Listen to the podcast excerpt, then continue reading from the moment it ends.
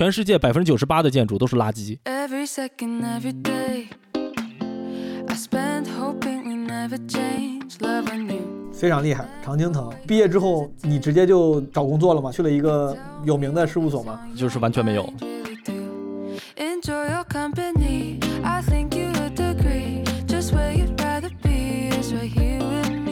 大部分的工作是盖赌场，就是我当时就崩溃了，就是太痛苦了。到工地以后往桌上一坐我就崩溃了。工头是阿尔巴尼亚人，施工方的老板是印度人，还有一个美国南部的人，每个人的口音我都听不懂。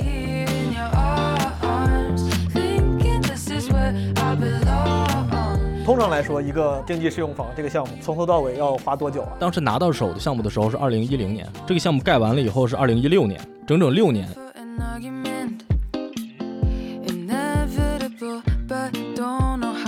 竟然有楼只隔5公分，这是符合规定的吗？做一个优秀的建筑设计师最必要的几个能力是什么？胆子大，敢转行，先转 IT 吧。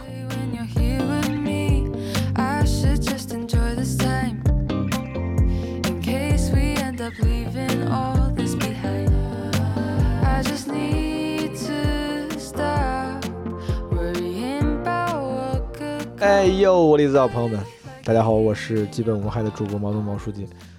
我有好多话想跟大家说，好久没更新了，感觉有很多解释要做。但在那之前，我还是先聊节目，先说正经事儿。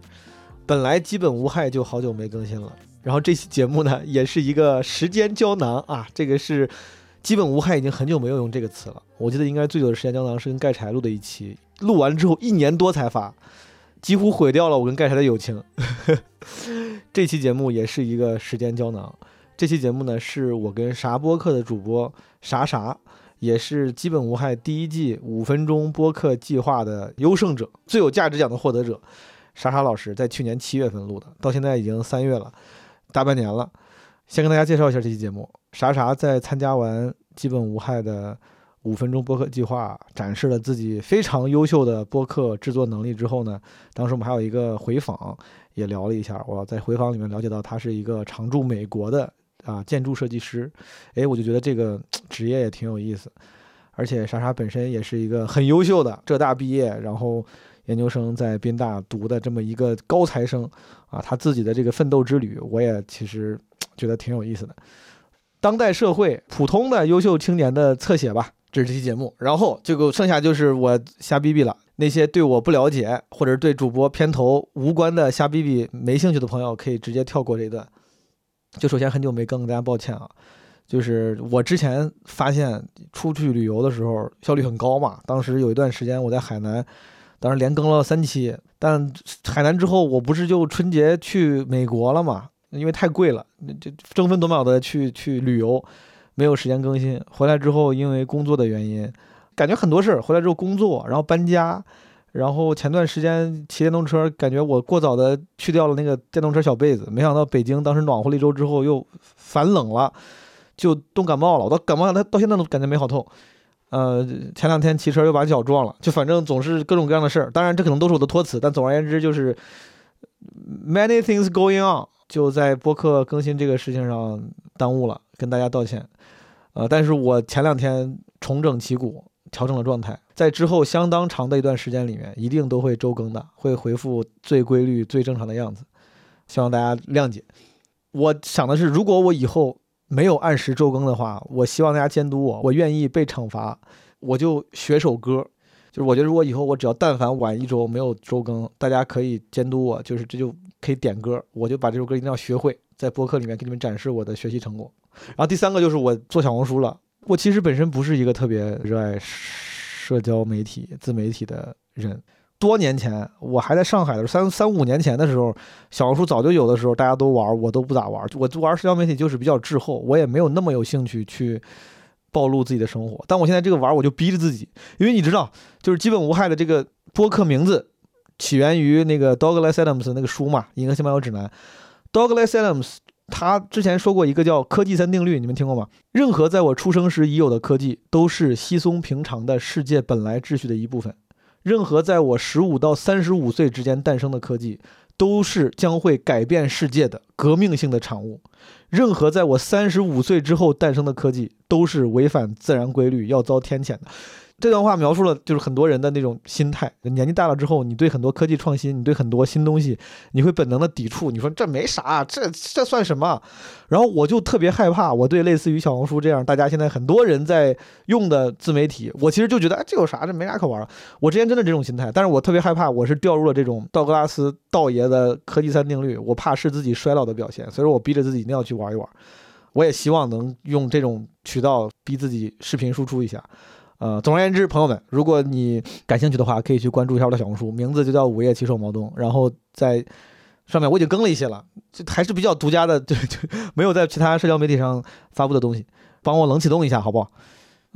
剩下没啥可说的了。最近天气转暖了，然后新年告别了3年的特殊时期，感觉大家状态都越来越好了，然后消费也相对比较释放了。什么南罗呀、后海这种地方，经常都感觉跟过年一样，就人超多，我看着还挺热闹，心里挺舒服的。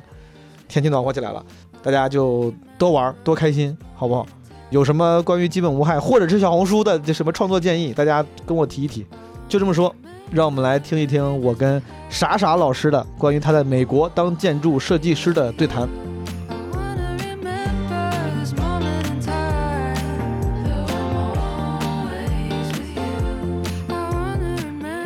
好，朋友们，大家好。这一期呢，基本无害，我请到了，其实也是基本无害的一位老朋友，就是参与了我们基本无害第一季5分钟播客计划的一个参赛选手啊。他做的这个播客节目当时也是广受好评，我们录的时候几个嘉宾主播都很喜欢，很多这个听众也在评论区表达了赞赏啊。就是啥播客的主播傻傻，欢迎傻傻。哎，大家好，大家好，我是傻傻。这个当时啥播客的那个5分钟的片段好像卡得特别死，我记得就是5分钟整，应该是做了设计的，然后拿了一个我们的真的很有价值奖啊，其实就是1等奖。怎么样，开心吗？超级开心，我靠，我觉得这次投稿简直赚翻了，竟然还能有机会啊录一期基本无害的节目，我完全没有想到。还有好多奖品，我是的，关键还有好多奖品，没错，真的寄了奖品，我们还在等着它慢慢的跨过重洋啊寄过来。因为上次做5分钟播客计划回访那一期的时候呢，咱俩其实已经聊了，我大概知道你的背景，你在美国做建筑师，我觉得这个行业我还挺想了解一下的。我想先问问这个傻傻老师，你能不能简单介绍一下你的人生经历啊？就是怎么，比如说进入到建筑师这个行业的？这个其实进入建筑这个行业还挺机缘巧合的吧？因为我当时不是炫耀的意思啊，我当时高中的时候是保送的，我没有进行高考。然后当时学校让我选专业的时候说，就是你可以基本上可以随便选专业嘛，就保送的话就这点好处。然后我当时就觉得我这辈子可能再也不想学化学、数学这种理科的专业了，我觉得我真的是不擅长，所以最后就选了一个，哎，看起来特别轻松啊，学的过程也特别愉快，没事可以出去写生啊、照相啊、逛一逛啊，这样的一个专业。你是保送的，就是我实话说，因为我对保送这个动作非常不了解，就一般保送都是名校，对不对？你是不是也是名校毕业生？我是浙江大学的。哦，那确实是很厉害了。就是你在浙大学建筑，你说你觉得会很轻松、很开心，出去写生啥的，这真的是建筑专业的学生过的生活吗？最终 turn out， 它真的很轻松吗？很愉快吗？完全相反，愉快是真的很愉快啊，但是轻松是一点都不轻松。对，就这么说，我们建筑学有专门的专业教室，是跟别的学科都不一样的嘛，因为我们有很多巨大的图纸、图板呀，各种各样的东西。但我们的专业教室是整个学校唯一一个24小时供电，然后你可以随时学习的地方。就是为什么呢？因为我们就是随时随刻都在熬夜。但是除了这一点以外，平常的生活确实很开心。对，因为经常就老师带你去西湖边上啊写生啊玩一玩，然后一坐一整天，然后从早到晚就在那写生、画图、画画，中午在旁边肯德基买点鸡腿，然后或者就是拍照、摄影，然后练摄影，然后有自己的这个暗房，可以去暗房自己洗照片啊，这种都非常非常的好玩。所以说你们去写生、练摄影，它是为了培养审美，还是就我不知道它是培养什么呢？因为我知道，当然建筑师需要画图、需要设计，但你去摄影这个事儿，它是培养软性技能吗？还是真的你需要摄影这个技能？我觉得两方面都有，肯定绘画、摄影，它在你训练的过程中，它会培养你的审美。首先，你比如说画画，不是我坐那儿找个地方就画，是吧？我得先选从什么角度画，画什么东西，在构图的时候有选择，什么东西要画进去，什么东西不画进去。这些其实都是在潜移默化中训练你对一个画面感或者是一个东西的一种记忆的模式吧。然后当然我们做设计的时候也非常注重，就是非常经常需要用画手图你比如说你向对方表达观点，你比如说你向甲方表达观点，你怎么办？你只能立刻画图画出来，就是最因为对方没有什么经验，你跟他描述平面图这些东西，他其实是没有概念的。很多甲方看不懂平面图，那这个时候我如果拿起一支笔来咔咔给他画一个透视图，然后讲一下家具怎么摆，或者这个楼应该长什么样子，大概长什么样子，他们就会觉得非常的那个就会清晰，然后也会对你的这个印象会比较好。对，而且就是怎么说，交流起来也比较顺畅吧。那比如说，你看，听起来包括我之前理解的是，学建筑需要会画图，有美术功底。但你当时，你比如说你学的理科嘛，你在学建筑之前，你已经知道这件事情，就是你需要有美术功底。且你觉得你自己有吗？还是说，如果我想学建筑的话，只要我学习好，我完全没有美术功底，我也是可以去大学里面再培养的？其实是完全不需要美术功底的，去大学里面从零开始教。我们从大一第一节课就是画线，是干啥呢？就是给你一张大纸，很大的一张纸，然后就是不停的往上打上格子，然后徒手画直线，一条一条画，每根线之间大概留个不到5毫米吧，然后有的是2-3毫米，就是要画的很密很直，徒手就是练手劲儿。这是第一节课的这个内容，就是一个月的时间，就是每天画线，从早到晚画线。这个课叫啥课？这个就是我们建筑设计的这个专业课。就是这个就是锻炼的，就是你像你说的后来画手图的基本功。对，画手图的基本功，没错。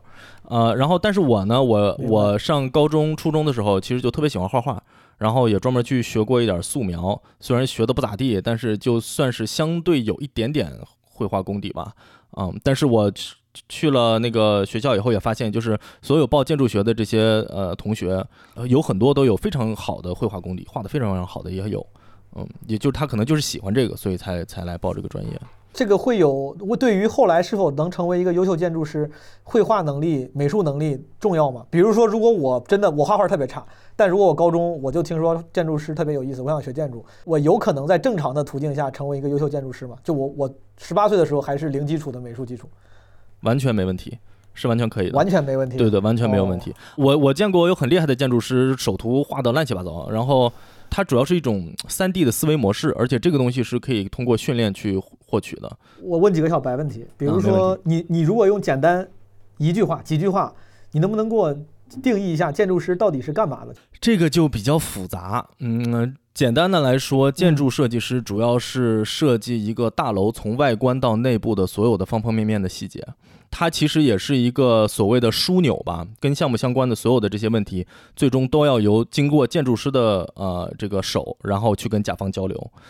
就是说施工队跟甲方或者是这些建造方是跟甲方不可以有直接交流的，所有的采暖通风的这些工程师，然后还有这些施工方都是要通过建筑师来跟甲方交流，所以建筑师就需要对所有的方方面面都要有一定的了解。建筑师听起来有点像互联网的产品经理或者是广告公司的 account， 他也要懂专业技能，他也还得有这个很好的沟通技能去翻译这些不同的需求。是的，我觉得就是我的现在做的这个工种是这样的，但是也有一部分建筑师是只做设计的。好的，继续讲你的故事。进了浙大读建筑学，应该学习不错，对吧？后来是硕士考到了美国吧？对，就是学习就那么回事吧，不怎么着，就是不是考进去的，还是我觉得有的些就是非专业课还是有压力，比如像什么数学什么的，也还得学。我们上大学的时候也得稍微学点数学，但是比较可笑的是，我们当时我记着浙大分数学有甲、乙、丙3种。就很有意思，你要是什么数学专业的，真的学的是什么数学分析，那都比甲还要高。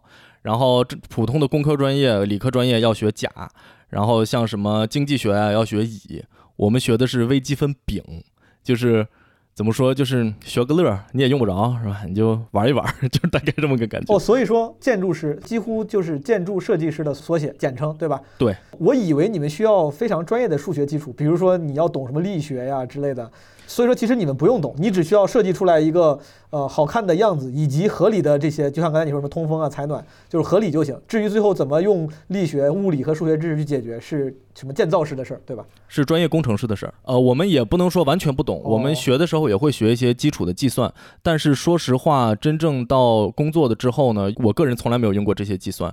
你不能盖一个200米的悬挑，然后说你给我来一个20公分的钢就能搞定，这是不可能的，就是你大概得知道有点 common sense。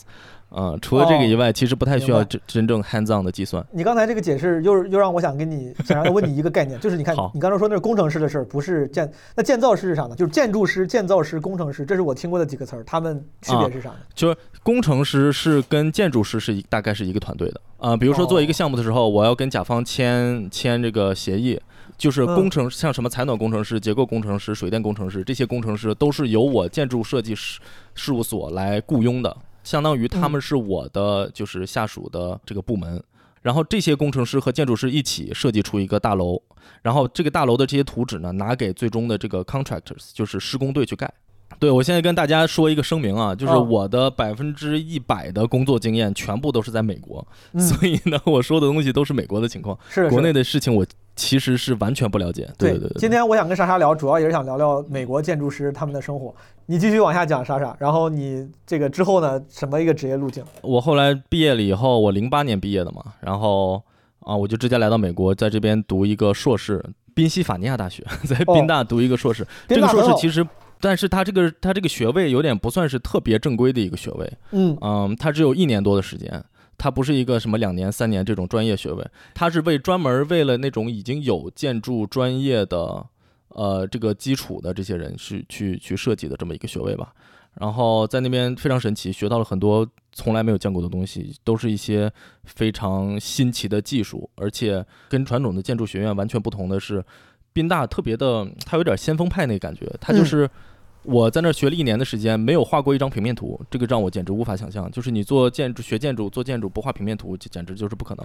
那干啥呢？结果他1年就没有画平面图，全都是3D 模型，各种算，然后教你怎么编程来做建筑，然后所谓的那种非线性建筑设计，各种各样的这种玄乎的东西。说实话，我很开眼，但是真正对于你真正最后工作建筑搞设计，如果你就是做很普通的大楼的话，其实是帮助不大。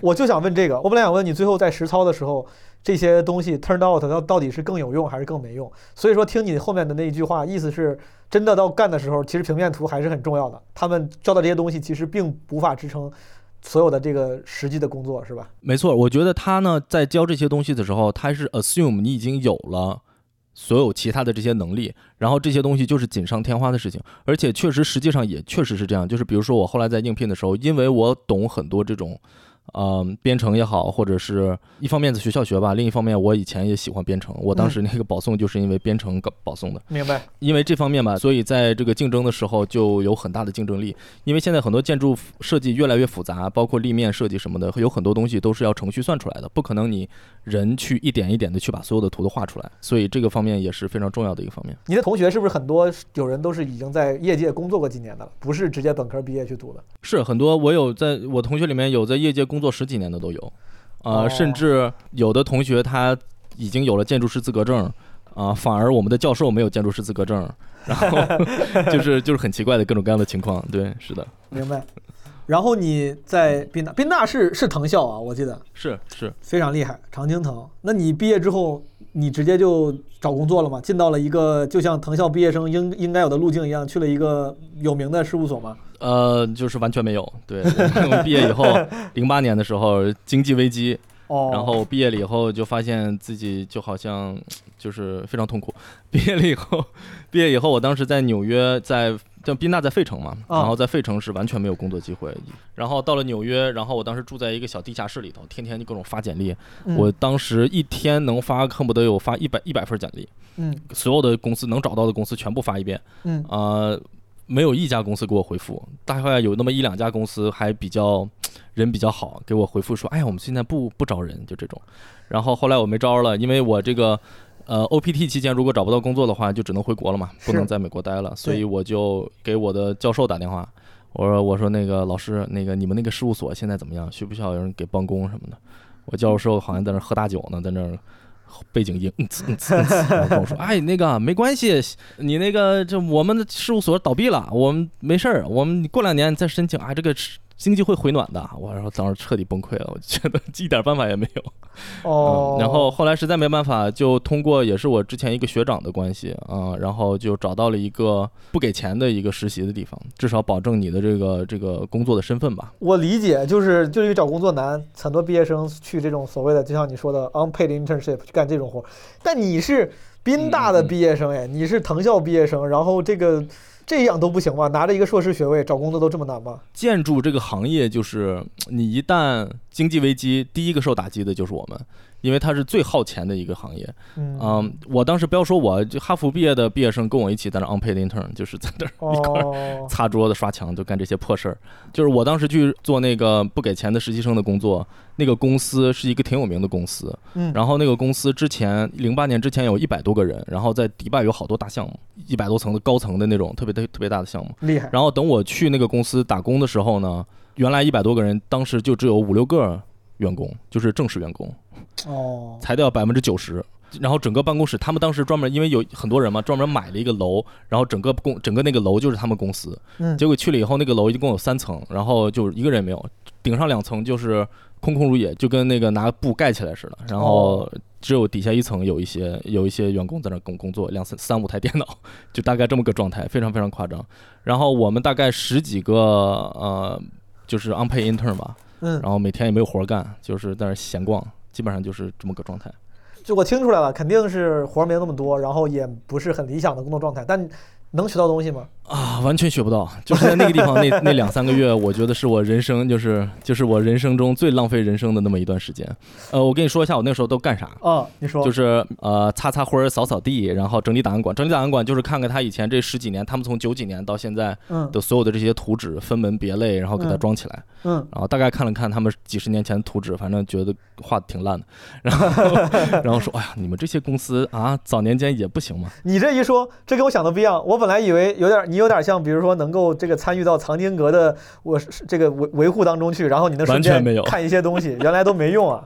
好吧，你继续。因为为什么？就像你现在看 Toy Story 1的时候，你就觉得这特效啥玩意儿，这乱七八糟的，就跟个就是太假了。当时也是，就是你当电脑刚刚开始的时候，90年代的时候，电脑的3D 的这个功能非常非常的差，然后你画出来的图基本上就是非常非常丑陋，而且能做的事情也很有限。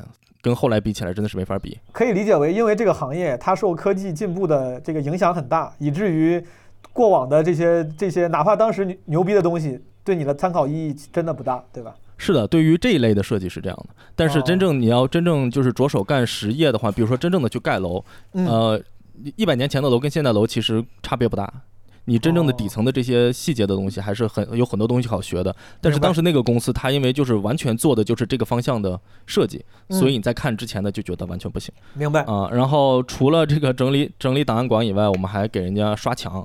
我也不知道为什么，他们反正就买了一大堆油漆，说你们把这墙刷一刷吧，这实在没事干嘛。然后大家就刷墙，把3层楼的楼梯刷一遍，然后办公室的墙。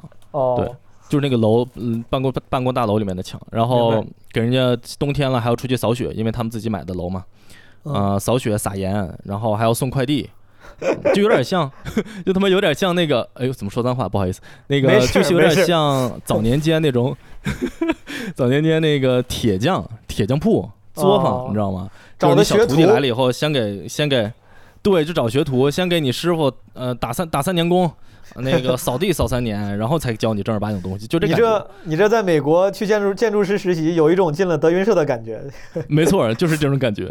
然后连电脑里连软件都不给你装，你想干啥都不行，就是唯一能装的软件就是 Chrome， 你就上网就干这个。超级痛苦。所以所有的实习生都在做这些事情，所以你就想象平常这些实习生20来个实习生干啥呀？就聊天，整天就唠嗑唠。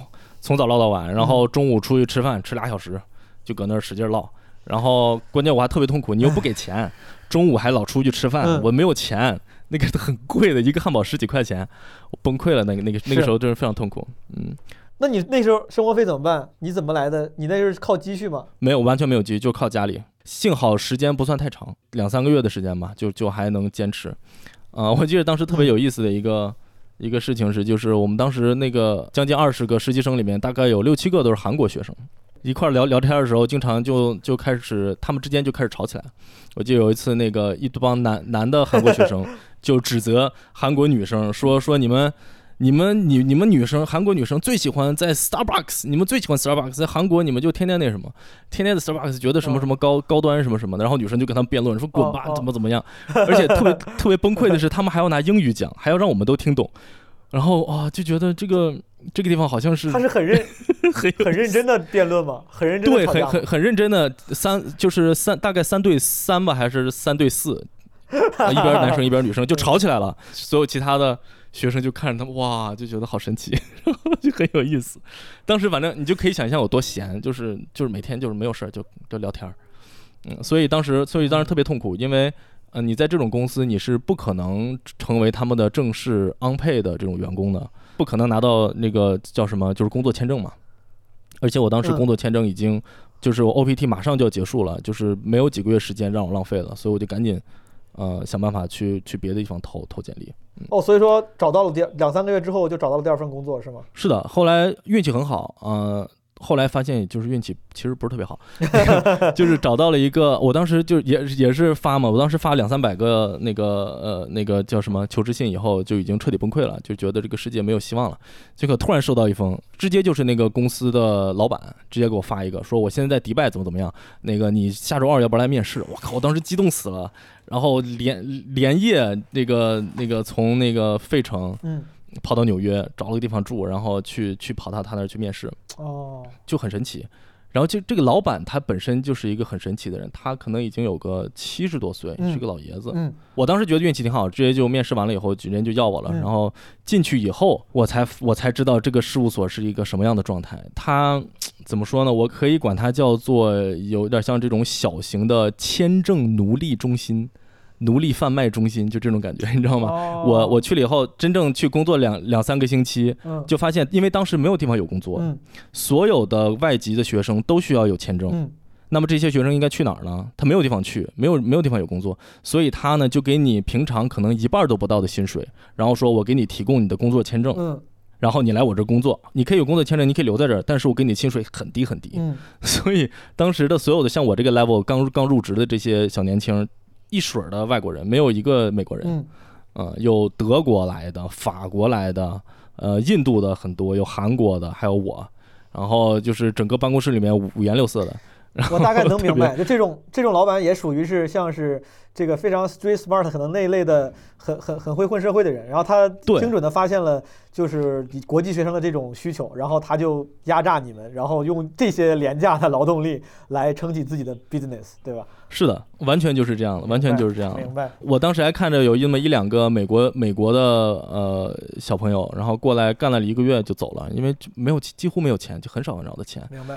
我记得当时我不怕透露，我一个月可能就$1500啊！我们当时说那个楼下卖汉堡的小哥推个车都比我们赚得多。当时这个事务所老板听起来很不靠谱，然后这个东西听起来特别像一个血汗工厂，但它是一个过得去的建筑事务所吗？它的业务做得怎么样？它还是一个挺好的事务所 ，actually，很神奇。这个老板他还是在业界还很有名，号称是建筑大师文丘里的亲授徒弟，这种感觉。文丘里是个，他是一个老牌的普利策奖得主大建筑师，非常非常厉害。明白。很早。我这又暴露无知了。所以说普利策还有建筑奖啊，我以为都只有那个什么新闻什么写作啥的。普利策建筑奖就是建筑界的诺贝尔，基本上就是。明白。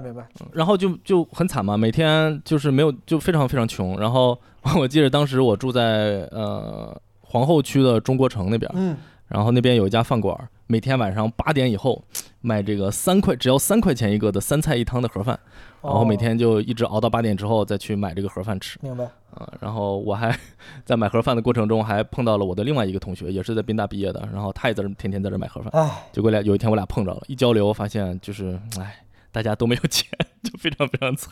我插一句问问，这个同学现在过得如何？现在好久没联系了，他现在国内。The last time you checked， 他的生活有转机吗？还是说最后一次你知道他的信息就是你俩这次见面？没有，他后来回国以后就不太联系了，但是他回国之前就没有什么转机，没有什么转机。他也是因为长时间没有转机，就实在忍受不了了，就回国了。对，是的。明白，挺感慨。好，你继续讲。我记得当时还有就是非常运气不好，得了流感那个时候，然后。发烧了2个星期，将近40度，一直降不下来，然后去医院急诊室去了2回，然后就把钱全都花光了。当时就我记着卡里剩下不到100块钱，然后我当时还问，就是我当时已经跟我现在的夫人啊，我管叫科学家，我当时还跟科学家借钱才能持续在这边的生活。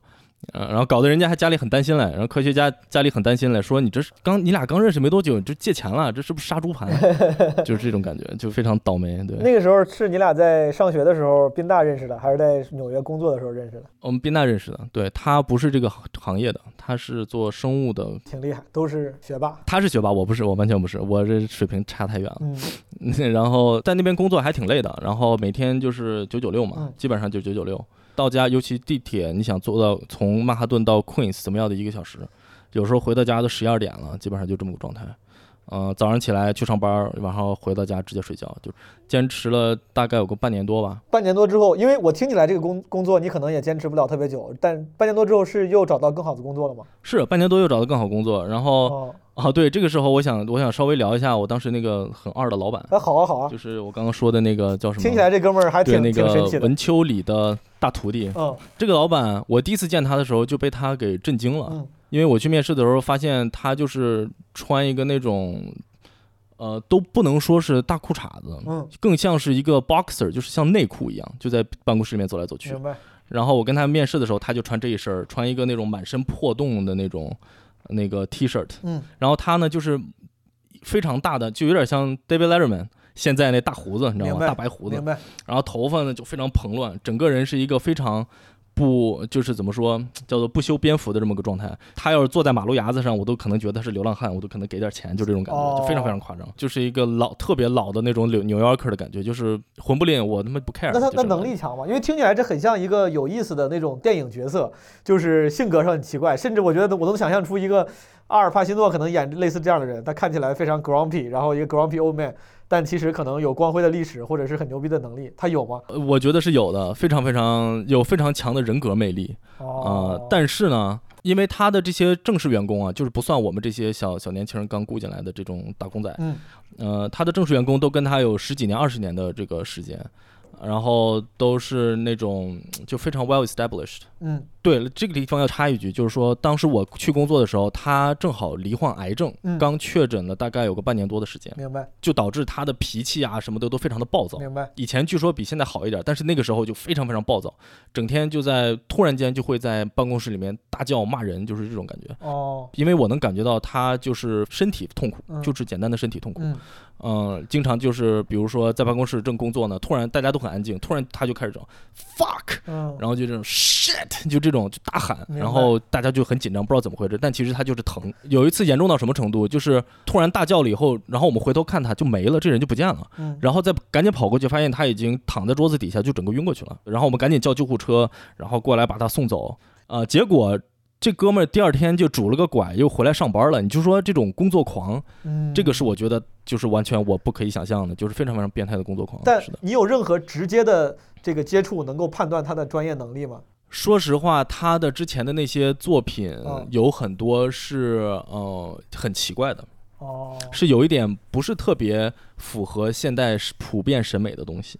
比如说呢，有可能你可以管它叫丑，你有可能管它叫丑，就是一个很简单的房子，然后他用砖头的不同的砖头的颜色来做出一些很奇怪的一些拼图什么的，就是大概这种东西。印象很深刻的有一次，他跟甲方开完会以后跟我们说要把一些，当时我们给 Barnes & Noble 做办公室设计，然后跟甲方开了半天会，回来以后说我们要把这个厨房的这些柜子呀都给它涂成红色和绿色，怎么样说了半天。然后我们那个他的那个 associates 就是底下的这些人就跟我们说，你们整2套方案啊，就正常的方案咱们好好做一个好看的方案，然后他有这红色绿色方案的，你给他放在整个这个的最后一章啊，咱们尽量不要翻到它，咱们就结束这个，就不要给了，你也给他做一个，你让他看到你做了，嗯，但是呢，你给甲方看的时候，尽量不要让他看到这个，你知道吗？就是哄老头开心这种感觉，还是很有艺术的。这看来一看就是跟这个老哥很多年的合作伙伴了，知道怎么哄他。是的，知道怎么哄他。但是你也能感受到，就是说他其实到了那个年龄，他也不怎么参与设计，偶尔参与的时候，其实是有一点 out of touch。哦。而且你看他壮年时候的设计，其实也不是能够特别理解，对吧？就像你说，可能还是有点特别。对，这个我觉得主要是这个年代的问题，因为那个年代的设计和现在是感觉是完全不一样的。这老头真的很猛，我记得还有一次我在那边画图的时候，就听见后面就吵起来了。他跟当时的一个他的手下是一个女老板，然后两个人就吵起来了，他就把这个女老板给骂哭了。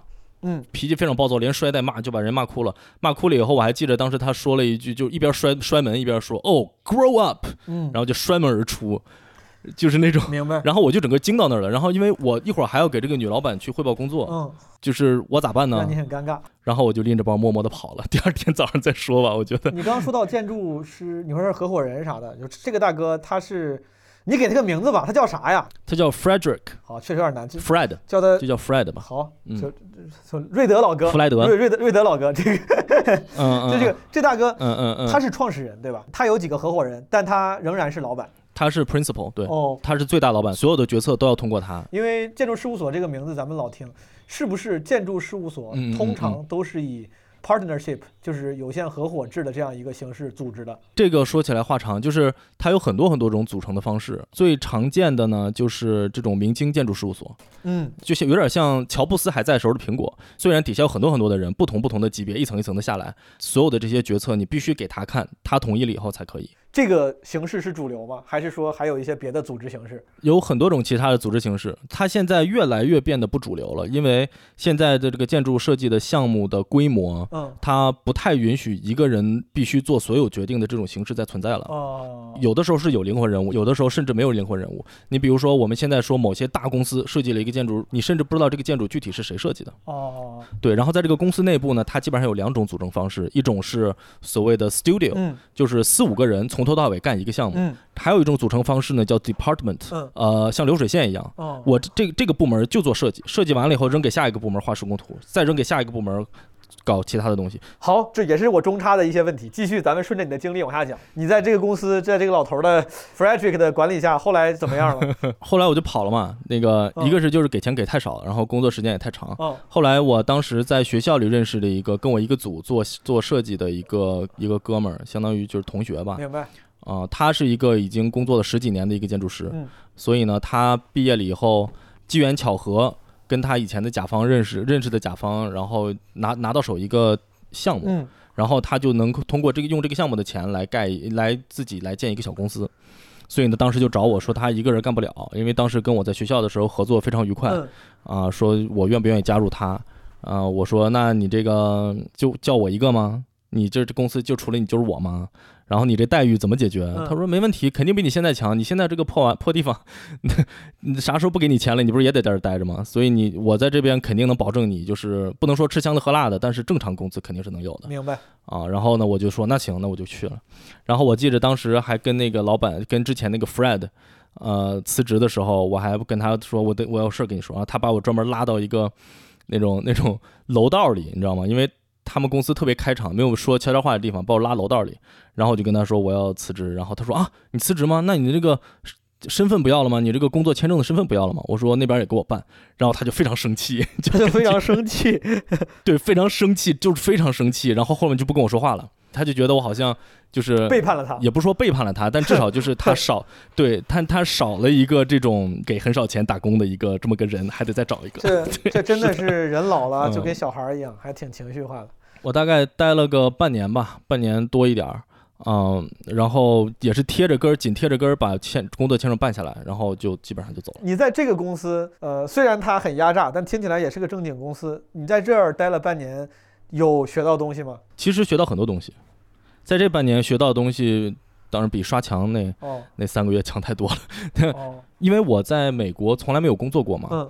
首先最基本的，这边用英尺英寸，国内用的是米，和厘米毫米，这个是一个非常非常夸张的一个转变，就是你不经过训练其实是非常痛苦的。比如说国内我们用的比例尺，你画图用的比例尺可能是1:100、1:200、1:1000这种，你在美国这边是一个英尺比1/16寸，你知道吗？就是这种非常非常别扭的，你算起来可能1:256这种非常非常别扭的这种乱七八糟的东西，所以你这个东西适应就要适应很长时间。当时我刚开始工作的时候，甚至不会算这个，包括你一张图纸，你这个东西比例尺弄多了以后，你的字体的大小跟着比例尺来变化，所以当时完全不会弄这个，这个就花了很长时间去学，这都是最基本的。然后包括你最基本的一些建筑的一些基本知识，美国怎么盖房子，美国的墙是怎么回事，砖墙外头有什么，然后怎么做保温隔热，这些东西都是在那儿相当于是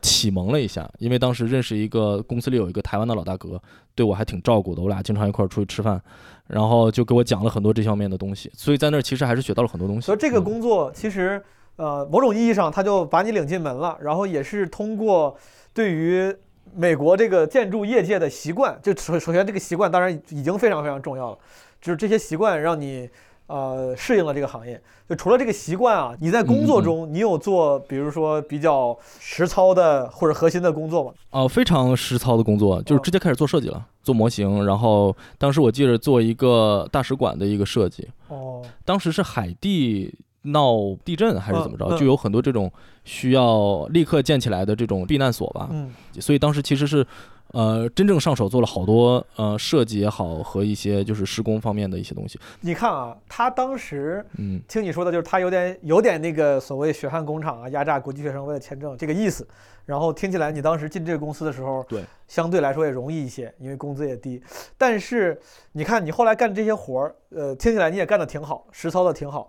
他招的每一个为了签证拿着低薪水待下来的人都有你这样的能力吗？就干这些活对于一个应届毕业生来说是一个正常的工作，还是说其实他也得赌，他招10个人可能只有2个人能胜任？你当这个市场上只有10个工作机会的时候，那么你就会雇到10个这个市场上最顶尖的人。明白。如果这个市场上有100个人在排队，你只有这10个工作机会，他就是会雇到最好的人。为什么？因为我们在申请的时候你也有作品集要跟你聊，要看你的经验，所有的这些他都要看嘛。是。所以他雇到的人个顶个都是很厉害的，就是因为那个年代。明白。所以说他其实并不是因为就是找这些什么愿意接受低薪的人，他就遇到了这种低质量的员工，其实不会，他反而他是个买方市场，对吧？搞到了很多高质量的员工。没错，就因为他给你办签证，就这么点事儿。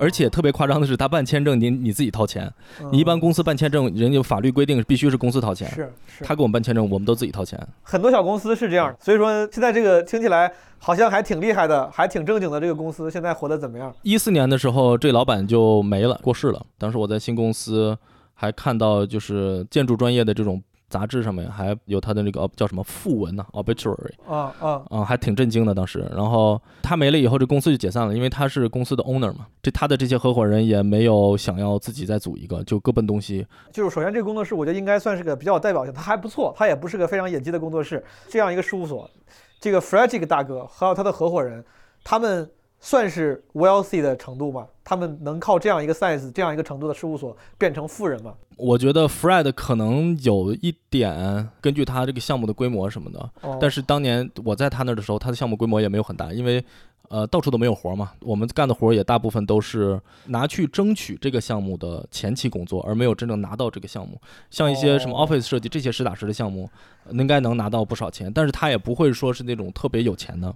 但合伙人那就完全不行吧，合伙人也是应该也是拿着很低的工资，完全不会是那种特别有钱的人。明白。你当时等于说你参与了很多工作是 pitch 阶段，他最后不一定竞标成功了，对吧？对，我觉得10个项目里面有6-7个都是这个阶段的，大概有2-3个真正给钱的。这样的话，你至少能支撑一个建筑公司，就是这样的，就是你有很少的能够拿钱的项目来支撑大量的就是想要拿到钱的这些免费工作，基本上都是这种。所以说，这么一个听起来还挺厉害的事务所，一个人。我以为啊，你要是自己是个挺厉害的人，你在曼哈顿能有一个办公室，然后你还有不少员工，你做建筑事务所，你应该他妈活得还挺好。但我听起来就顶多老板可能还稍微好点，这是常态吗？我觉得是常态吧。包括很大公司的这种管理层的这种人，如果你不是那种顶级的管理层，收入也都比较普通。明白。就比如说我的话，现在十几年的工作经历、工作经验，能够到相对比较管理层的位置，嗯，但是你拿的钱可能还不如一个刚毕业的这种 tech IT 小伙，人家直接入职十好几万，我们拿不到。对，这个是常态啊，这个就是建筑这个行业，建筑师这个行业的常态。这个就是建筑业这个悲伤的事实现实，我经常想到这个就在被窝里哭。我当时他妈的可是啊，计算机保送，我咋没选计算机呢？我就要死了，现在就经常想到这个事情啊。对，后悔。你本可以走一条，毕业之后去 Facebook、Google， 然后很年轻当上什么算法的什么总监，然后回国在什么阿里字节拿一份超高薪，对吧？海外人才回流，财富自由了，财富自由了，是的，这就是人生。我现在回国屁也不会干，因为我在美国的所有的这些知识在国内都不实用。最简单的，人家跟我说门多宽，我就只会跟人家说3尺，而不是1米，就这个就要倒很久，所以太痛苦了。这就是人生，我的朋友。别说法律法规了，好多人也是就是因为这些命运的玩笑，走上了完全不同的路。这不就开始做播客了吗？是金子总会发光的，就是是金子总会发光。太痛苦了。所以说，你在从这个公司出来之后，你跟这个朋友合伙的企业是你现在干的工作吗？还是说之后又有几份工作？我跟这个哥们儿大概一起干了个6-7年，后来呢我就搬家了，因为我们家科学家在这个波士顿找到工作，然后我就跟他一块搬过来了。然后我在波士顿也因为在那个公司时间太长了，有点疲倦，想换一个环境试试。后来就搬到了一个200多人的大一点的美国这边的公司，就是美国本土公司，只做自己本土项目的这么一个公司。明白。然后后来干到疫情。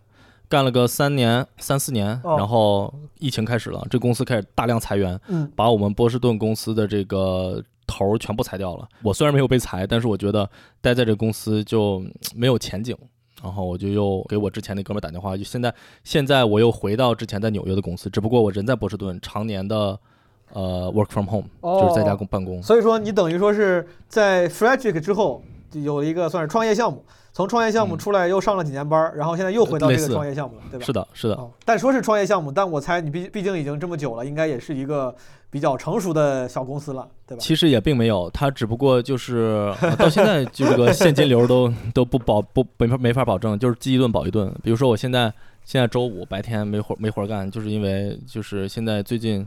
美国这个经济又下滑是吧？没有什么活，所以我现在一个星期上4天班啊，然后拿80%的薪水这样。所以说，那你这个从 Frederick 这公司出来的时候，你说他14年离世，公司解散，其实那个时候你应该已经跟你这个朋友创业了几年了，对吧？对，我俩已经干了个2-3年了。在美国，2个中国人，对吧？国际学生拿着 H1B， 还不是中国人。那哥们儿是一个印度人，但是他是美国人。不好意思，他是美国人，他是就是从小在美国长大的，但是他是印度裔。对，明白，怪不得我刚才我还想，我不知道我为啥先入为主，你说同学，我想的是个中国人，我想还怎么创业啊？所以说他美国人，他这个身份问题就不存在问题，他可以做一个公司。是的。那就在美国，1个2个人的这样一个小 office， 你们接起来活，做起来工作顺畅吗？有啥问题吗？我觉得反而效率超高，但是接活的部分当然是要看我这老板的这个，对，我还是管他叫老板，因为我们现在还毕竟不是合伙人的这个关系，可能在不久的将来会变成合伙人，但是他还是老板。就是我这老板的这个当年他这10年的工作经验给他打下了很深厚的这种人脉的基础，他是一个特别会跟人家去联络的这么一个人，所以我觉得还挺厉害的。然后他竟然一己之力就一个人，因为他公司在招我之前就他自己，他拿到项目的时候就他自己一个人，他竟然能够接到一个规模相当不错的，在08年、09年的时候能够接到这样规模相当不错的项目，我觉得就是一个小小的奇迹。然后到后来他又连续到10年的时候又连续接了一个更大一点的10层，大概就是30米乘30米10层的这么一个楼吧。你们做的是住宅还是商业的地产？我们做的比较特殊我们做的是所谓的经济适用房。就是政府出资建造的经济适用房，对。你们租金很低。他等于说他也有一些特殊的资源，等于说拿到很多政府项目。对，他的这个资源主要是跟政府相关的这些项目的开发商。你觉得跟美国的这些政府机构跟他们做服务，跟对商业客户有啥区别吗？区别太大了，就是一个项目你跟政府做的话，可能要6年才能开始盖起来。你要是跟举一个极端的例子我。当时在波士顿这个公司里面，它有很多项目是做赌场，赌场到什么程度，我这边画着图呢，对方说你这个图别改了，我们已经盖完了，你就照着我们盖的改吧。我一边画图，那边已经盖起来了，我还在那边想我这地基是不是怎么改一下，他说地基已经交好了，你不能改了。就到这么快，就是你赌场就是只要有钱想盖就盖，非常非常夸张。已经盖了3层了，你说但是他妈我没设计门啊，这怎么办啊？ 没错，就是这种状况。那边说你不用管了，我们凿不动，让赌徒爬进来，就是这种感觉啊。但是在就是政府相关的项目，你就得经过层层的审批，经常一个楼，你就算非常正常的项目，你怎么也得有个半年的时间才能够通过审批这些。然后他可能回来以后跟你说啊，你这不对，那要改，这然后又过去3个月，所以光审批的时间就是非常非常的冗长。包括政府项目里面，政府也会出现各种各样的问题。啊，比如说我们之前有一个项目，就是管这个项目的政府官员因为贪污被抓了，就突然有一天 FBI 踹门进去把他拽走了，那我们这项目就搁置了，就无限期的搁置，就这种情况也有出现过这种情况。他就这一个人，这美国政府也太差了，这跟我们先进的社会主义制度比起来也，你走了一个人，这个部门不能把这个项目捡起来继续推进吗？你是的，这我们这项目就搁置了，走就干不下去了。对，然后你再交接什么的，再换什么就要等很长很长的时间。哎，所以说你看啊，我其实咱们当然知道，咱们甚至国内也大家都有这个刻板印象，就是西方的这些很多政府部门效率比较低。有些人会觉得他们虽然慢，对吧？但是这个更公平啊，更 clean， 对吧？当然，你像我之前看那个美剧《火线》，讲巴尔的摩那个政府，他也揭露了一些美国政府的黑暗面，然后包括里面有一部分也是讲的跟那个什么 housing zoning 相关的，就好像也有很多这种内幕背后交易。以你的接触，你觉得跟政府机关打交道的时候，虽然这个手续很繁琐，流程很长，整体你觉得它是干净的？方便的、快捷的、为民服务的，还是说有很多真的是让你也觉得灰色地带的一些东西？灰色地带我还真没接触到，它一切东西都很在明面上，这是确实的，就是实打实的。然后你有项目，它就会给你办。但问题是什么呢？它效率之低是在于，就是所有的政府机构都有这样的问题，就是bureaucratic。我举个2个比较极端的例子。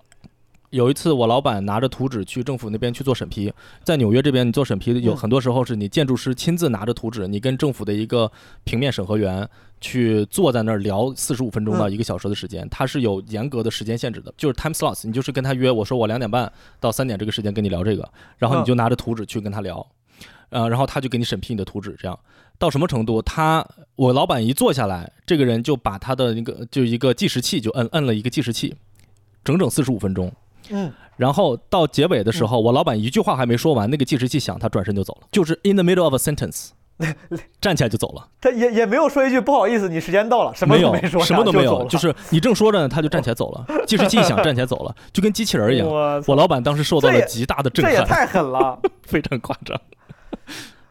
但如果没说完，那你就只好再想办法再去约，下一次约不可能1个星期以后，可能1个月以后你就约不准了。我就先拿这个项目，咱们聊一聊，就是你给政府做经济适用房，你都需要跟这个政府打什么样的交道呢？比如说，他们说要建设经济适用房，然后你老板不管吧，凭借什么资源和经验人脉拿到了这个项目，说我们给你做，政府说好，然后政府的第一个需求是你们先给我画个图，是这意思吗？他说你画个图过来让我看看 O 不 OK？ 他一般是这种情况，就是说。政府呢，他会剖出来他们的项目，比如说这个叫做 RFP， 叫做 Request for Proposals， 有点像招标，对吧？然后他就是，比如说我在这个街角这儿有一块地，我想盖个楼，大概盖多大，然后大家来投标，然后呢就会有跟政府经常合作的甲方就是开发商，然后这些开发商呢就去投这个标。然后我们在最初呢，就是要帮开发商准备这个投标的所有的这些方方面面的东西。一般投标需要有，你首先是什么财务的这些东西，你把这个楼盖起来不行啊，你还得去，因为政府对这个楼没有所有权，政府只是有块地，然后把这个地卖给开发商，你开发商盖完了以后，你要自己去管理这个楼，你政府就必须要求开发商，你知道自己能够管理得起，你这个财务状况是 make sense 的，对吧？所以他要开发商有一份报告。所以说，你们作为一个建筑设计事务所，其实是你们的人脉不是跟政府的人脉，你们是跟有人脉的开发商的关系。没错，就是这个开发商要去投标，他们雇了你们，你们等于说傍上了一个有资源的开发商大哥，对吧？没错，傍上了好几个才行、哦、才够用。哦，傍上好几个不够，傍上好几个。是因为开发商他可能同时跟十几个建筑事务所合作，他得看项目的规模来选择他们的这个偏好。所以说这个是不是有两轮比稿啊？就是开发商说，哎，波士顿这个纽约这个地方要建楼了，经济适用房，我要去投标。他们是不是也要先在自己合作的这些建筑事务所里说来一轮比稿？会有这个情况吗？没有，他就直接，如果你跟他关系好的话，他就直接给你了。他对每个建筑师适合干什么样的项目，他是非常了解的。比如说这个项目20层，给你一个2个人的事务所肯定干不了。就听起来似乎他是以规模来决定事务所，但不应该是以复杂程度嘛？如果他是个20层的经济适用房，我觉得你们应该也可以啊，因为你们做了经济适用房，无非是在高几层嘛，这应该没有啥区别吧？规模在设计复杂度上也是一个很大的一个怎么说指标吧。我比如说盖个5层的房子，明白，我可能需要做的建筑细节、大样、立面的变化，所有的这些东西都不一样。而且包括你比如说20层的规模，它是一个高层建筑，所需要的法律法规啊，所有的这些东西都不同。你一个小事务所如果从来没做过的话呢，就会非常的缩手缩脚，你得所有东西都得现查。你要是给一个大事务所，它可能软件都已经做好了，按一个按钮全出来了，基本上就这种感觉。哦，你这一说我还真是长见识了。所以说哪怕同样是一个经济适用房，它的格局都一样，只是从5层变成了20层，但其实对你们来说仍然是一个有点陌生的领域，对吧？或者说是一个不一样的领域。对对，就特别简单，就比如说你如果5层的话，你的柱子可以是一样大的，你的结构是什么样的结构，你是混凝土还是什么钢架结构。5层的话可以做钢架结构，20层的话就一般就得是混凝土了，混凝土的话又是完全不同的结构系统，所有的东西都不一样。所以这是一个非常不同的这个规模，对于建筑材料的选择以及结构以及参照通风，所有的这些东西都是有决定性的影响。哦，我懂了，因为你刚才把这个开发商这个角色介绍进来之后，我大概就明白了。其实在你们比如说做给政府做经济适用房这么一个项目里面，其实很多时候我猜啊，应该也是开发商作为第一联系人去跟政府那边去接触、斡旋、谈判。你们可能是在有些环节涉及到设计的时候，他们会说，他说那个，比如说这个印度人叫小刘吧，说小刘你跟我一块儿过来，咱们跟他们介绍一下咱们的设计，可能你们才会出面，是这意思。基本上是这个情况。别的时候可能你们就不出面了。基本上是这个情况，对。你有机会去跟着比如说开发商去跟政府机构打过交道吗？很少，就是做一些 presentation 的时候会去也是主要是我老板在讲，我就帮人翻幻灯片是吧？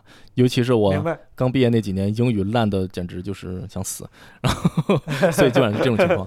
然后他们就会提一些很奇怪的问题，比如说你这个墙的砖怎么这个颜色好像不太好看，然后我们就说这个就是说你渲染图里面这个砖的颜色，然后我们就专门拿出了那块砖，就是我们就要用这个砖，然后他们就很难理解说那为什么这个砖跟渲染图的颜色又不太一样，这就很难跟他们解释。然后我们还解释有阳光啊，或者说你阴天啊看的不一样啊，什么光线不同啊什么什么的。然后但是我们跟你说就是用的这个砖，就类似于这种，就是很多时候人多了以后做决策就非常痛苦。对，我感觉这跟哪个地方的公司都一样了，他们其实也不一定真的那么在意，主要他总得问你点问题，他不能显得我啥都没问，对，我得聊点啥。所以对于我们建筑师来讲，开一个会20分钟讨论砖，我就特别痛苦，就是不知道在干啥。但如果他们真的已经开始讨论砖了，是不是说明大概率这个项目没啥别的问题，他们也就找个理由，反正过来给你掰扯掰扯。是的，这个其实最最最重要的就是数字嘛。他们一般最大的这个 concern 就是说，如果我因为尤其是当时我们盖楼的时候，还是那个de Blasio 就是纽约市长，他的口号就是要多盖廉租房。然后所以你要保证他的口号，所以他就要在数量上特别有要求。比如说他会说你少盖2个 one bedroom， 就是一室一厅，你都盖成那种 studio， 就是单套房，你多盖这种，这样的话你就可以用同样的面积多盖几套房。然后他们会有这样的类似于这样的要求，所以大部分时间是在跟他们掰扯这些数字。具体的楼的外形啊、外状态什么的，除了说你要做一个大悬挑，花200万做一个大悬挑，他们肯定不同意这种以外，那基本上还是以廉价为主。明白。所以，但其他的话不太注重，对。因为我估计你像你们，包括这开发商，他们应该也都是长期合作，他们知道在技术上。操作上你们应该没啥问题，他们可能更关注，当然甚至他们可能也没有那么懂那些细节，所以说他们更关注的其实是宏观层面的，对吧？钱上你可别出问题，我们这个预算怎么着，对吧？别超了。啊，然后什么法规你可别违反了。对，我觉得这点特别好，就是他完全相信你的专业能力、专业水平，所有东西都交给你去管，然后只是在这种大的方向上，他们会提供意见，具体很少，因为他政府他就是怎么说，他也管不了那么细，他也没有那个人力物力去管那么细的东西，反而你如果跟个人的这些项目合作，比如说你要盖一个幼儿园，你要跟这幼儿园这管事的大姐要仔细讨论什么地方应该干什么东西，他会有非常非常多的 comments， 但是政府就不太会，对，只要数字够了就行。明白。你刚才说他们那边效率很低，那你这毕竟也干了这么多年了，应该也接触了不少项目。通常来说，一个比如说经济适用房这个项目，从头到尾要花多久啊？我跟过2个项目吧，就是完全盖成的项目，大概有2个，还有一个正在盖。我们当时拿到手的项目的时候是2010年，这个项目盖完了以后是2016年，整整6年时间，真正盖这个项目只花了不到2年的时间。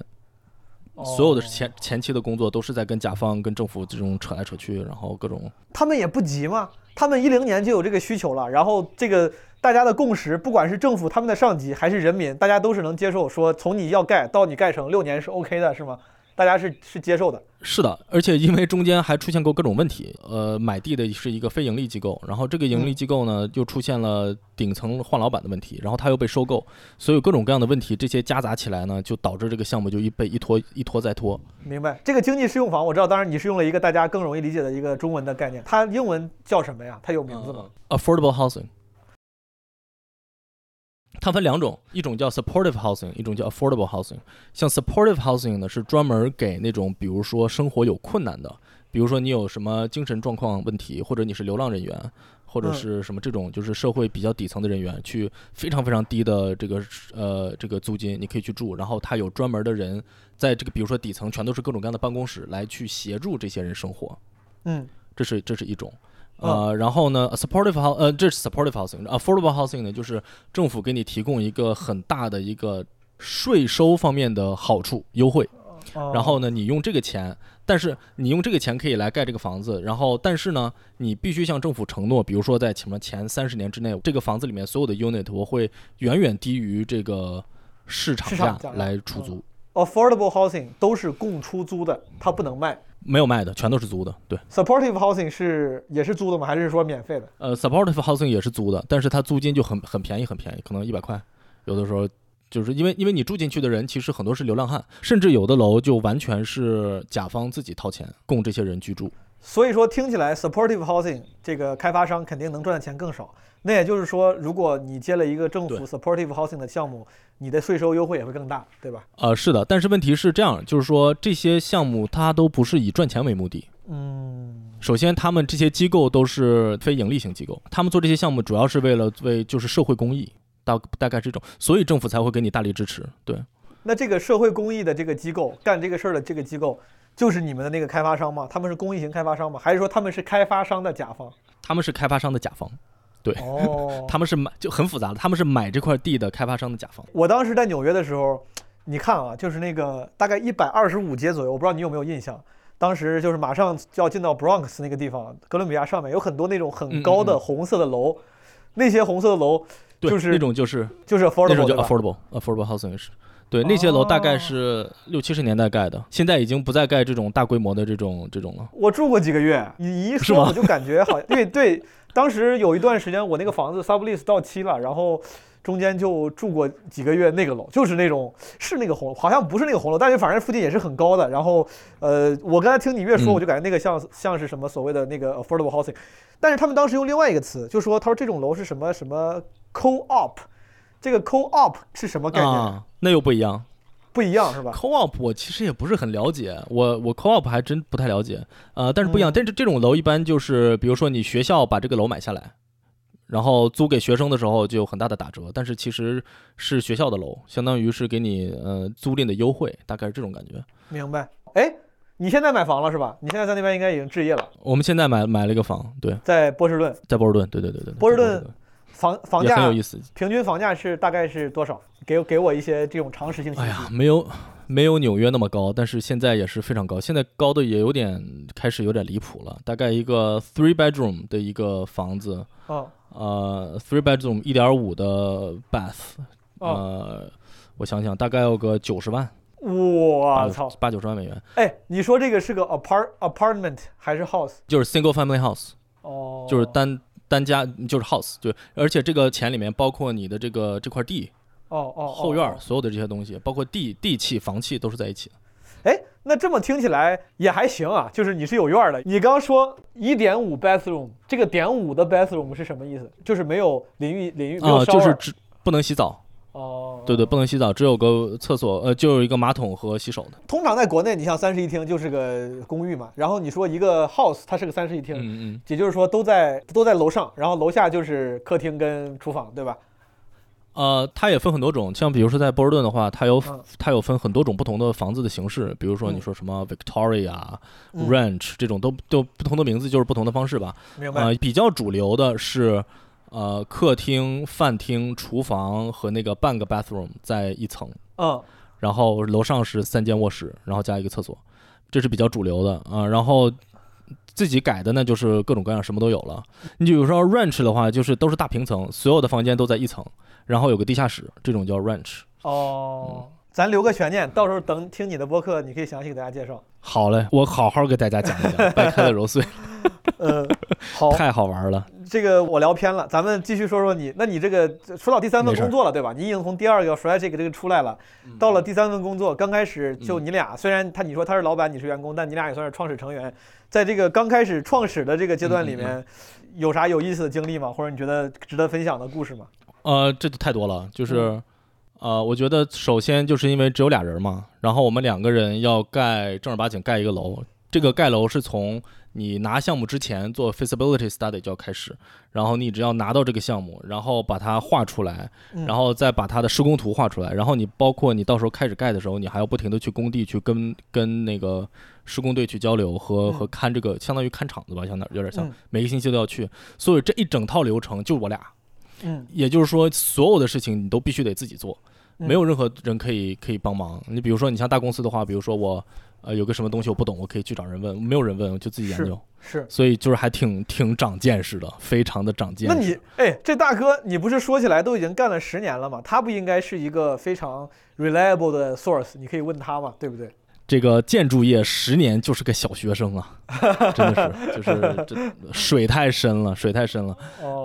所有东西一直在改，所有东西一直在变，包括建筑规范都在变，所以他确实已经很有经验了，但是在很多事情上，还得商量，还得研究，就搞不明白。然后他有的时候还得给更老资格的建筑师打电话问怎么回事儿，所以也得有这种办法。这个大哥之前在跟你读 master 这个之前，他的这个10年的经验是在一个正经的事务所。之前这10年他不是创业吧？他是在一个公司上班，对吧？对对对，是上班的。他也是个非常神奇的人。他，我还挺佩服这老哥的。他那个08年的时候不是经济危机嘛？然后他的事务所跟他说那个你别担心，你肯定不行，你是我们这儿主力，我给你来一个 partner，你就当我们这 partner 吧，好不好？然后咱们签了以后，咱们踏实，然后一块度过这个难关。这老哥一说啊，我不是很想就这么。固定下来，直接辞职了，然后上学去了，然后我觉得就见鬼了，这个人真的就是太虎了，然后就当场辞职，然后去就一块跟我念了个书，念完书回来以后，就开始自己接项目什么什么的，就还挺神奇的这么一哥们儿。但是他的所有的经验以及人脉什么都是在之前那个大公司积累的，还是有用的。你刚开始你说2个人做什么事都要自己搞，很累，这个除了累之外，还有啥别的什么糟心事儿或者是？奇葩事儿吗？一开始确实是有很多很崩溃的地方，就比如说干了没几年就开始要上工地了嘛。上工地以后，我完全没有这方面的经验，所有的这些所谓的这些专业词汇呀，包括他们用很多缩写，工地上的这些东西我都是完全不懂，尤其还是英语也不行。然后第一次上工地的时候要开会嘛，开会以后要记会议记录。就是建筑师的职责之一，就是要做在美国了，就是要做会议记录。然后这个会议记录非常重要，你到时候比如说打官司，然后互相告来告去，这个会议记录就是最重要的法律依据。因为这个会议记录记完了以后，要发给所有的人，大家要签字，然后说确实是这样。当时我就去记会议记录，结果然后我到工地以后往桌上一坐，我就崩溃了。我们工地上那个管事儿的工头是阿尔巴尼亚人。哦，然后工地的施工方的老板是印度人，还有一个美国南部的人，嗯，还有甲方是一个非裔美国人黑人，嗯，然后工头里面还有俄国人，有韩国人，有墨西哥人，每个人的口音我都听不懂，每个人的口音我都听不懂，我都彻底崩溃了。那个而且那个阿尔巴尼亚的那个哥们儿，他是我们的就是最主要跟他交流，因为他就是工地管工头嘛。哦，他不光口音非常非常重，还有一个特别不好的习惯，就是会清鼻子，就是就基本上说不了一句整话，就是就不停的是这样的。所以我跟他交流的过程就是想死的过程，就是完全不行。然后当时会议记录就写的跟真的就是一坨屎一样。然后我老板拿到我写的会议记录。就彻底崩溃了，就觉得这太夸张了，就是一句整句都没有，连一个整个的句子都没有。那咋办呢？所以他一开始培训我做会议记录，培训了好长时间。然后我到后期以后，就偷偷的拿手机把所有人说的话都录下来。这是我就是大家不要去告发我啊，就是没有经过任何人同意，我就是为了我自己写稿子，写这个会议记录，我把大家都录下来，回来以后一遍遍听。经常一个会议记录要写2-3个小时，因为就是要不停的把某一个人说的话要听好几遍，然后去分辨它里面提到什么专业词汇什么什么的。到了后期这些专业词汇什么都非常了解了以后，就轻松很多很多。开始的时候就大概有1年的时间，我都是特别痛苦。比如说周一要开会，我周日晚上就开始焦虑，躺床睡不着觉，闹心。然后万一录音再出点问题，我就想死。能理解，对于很多中国留学生、什么第一代移民来说，什么给客服打电话呀，出去跟人就是高强度英语沟通。对。对于很多人来说，都经历过那种恐慌期，就打个电话都得做半个小时的这个心理准备。尤其是有的时候，我老板有事儿，然后他让我一个人去开会，因为建筑师是这个会议的主持人。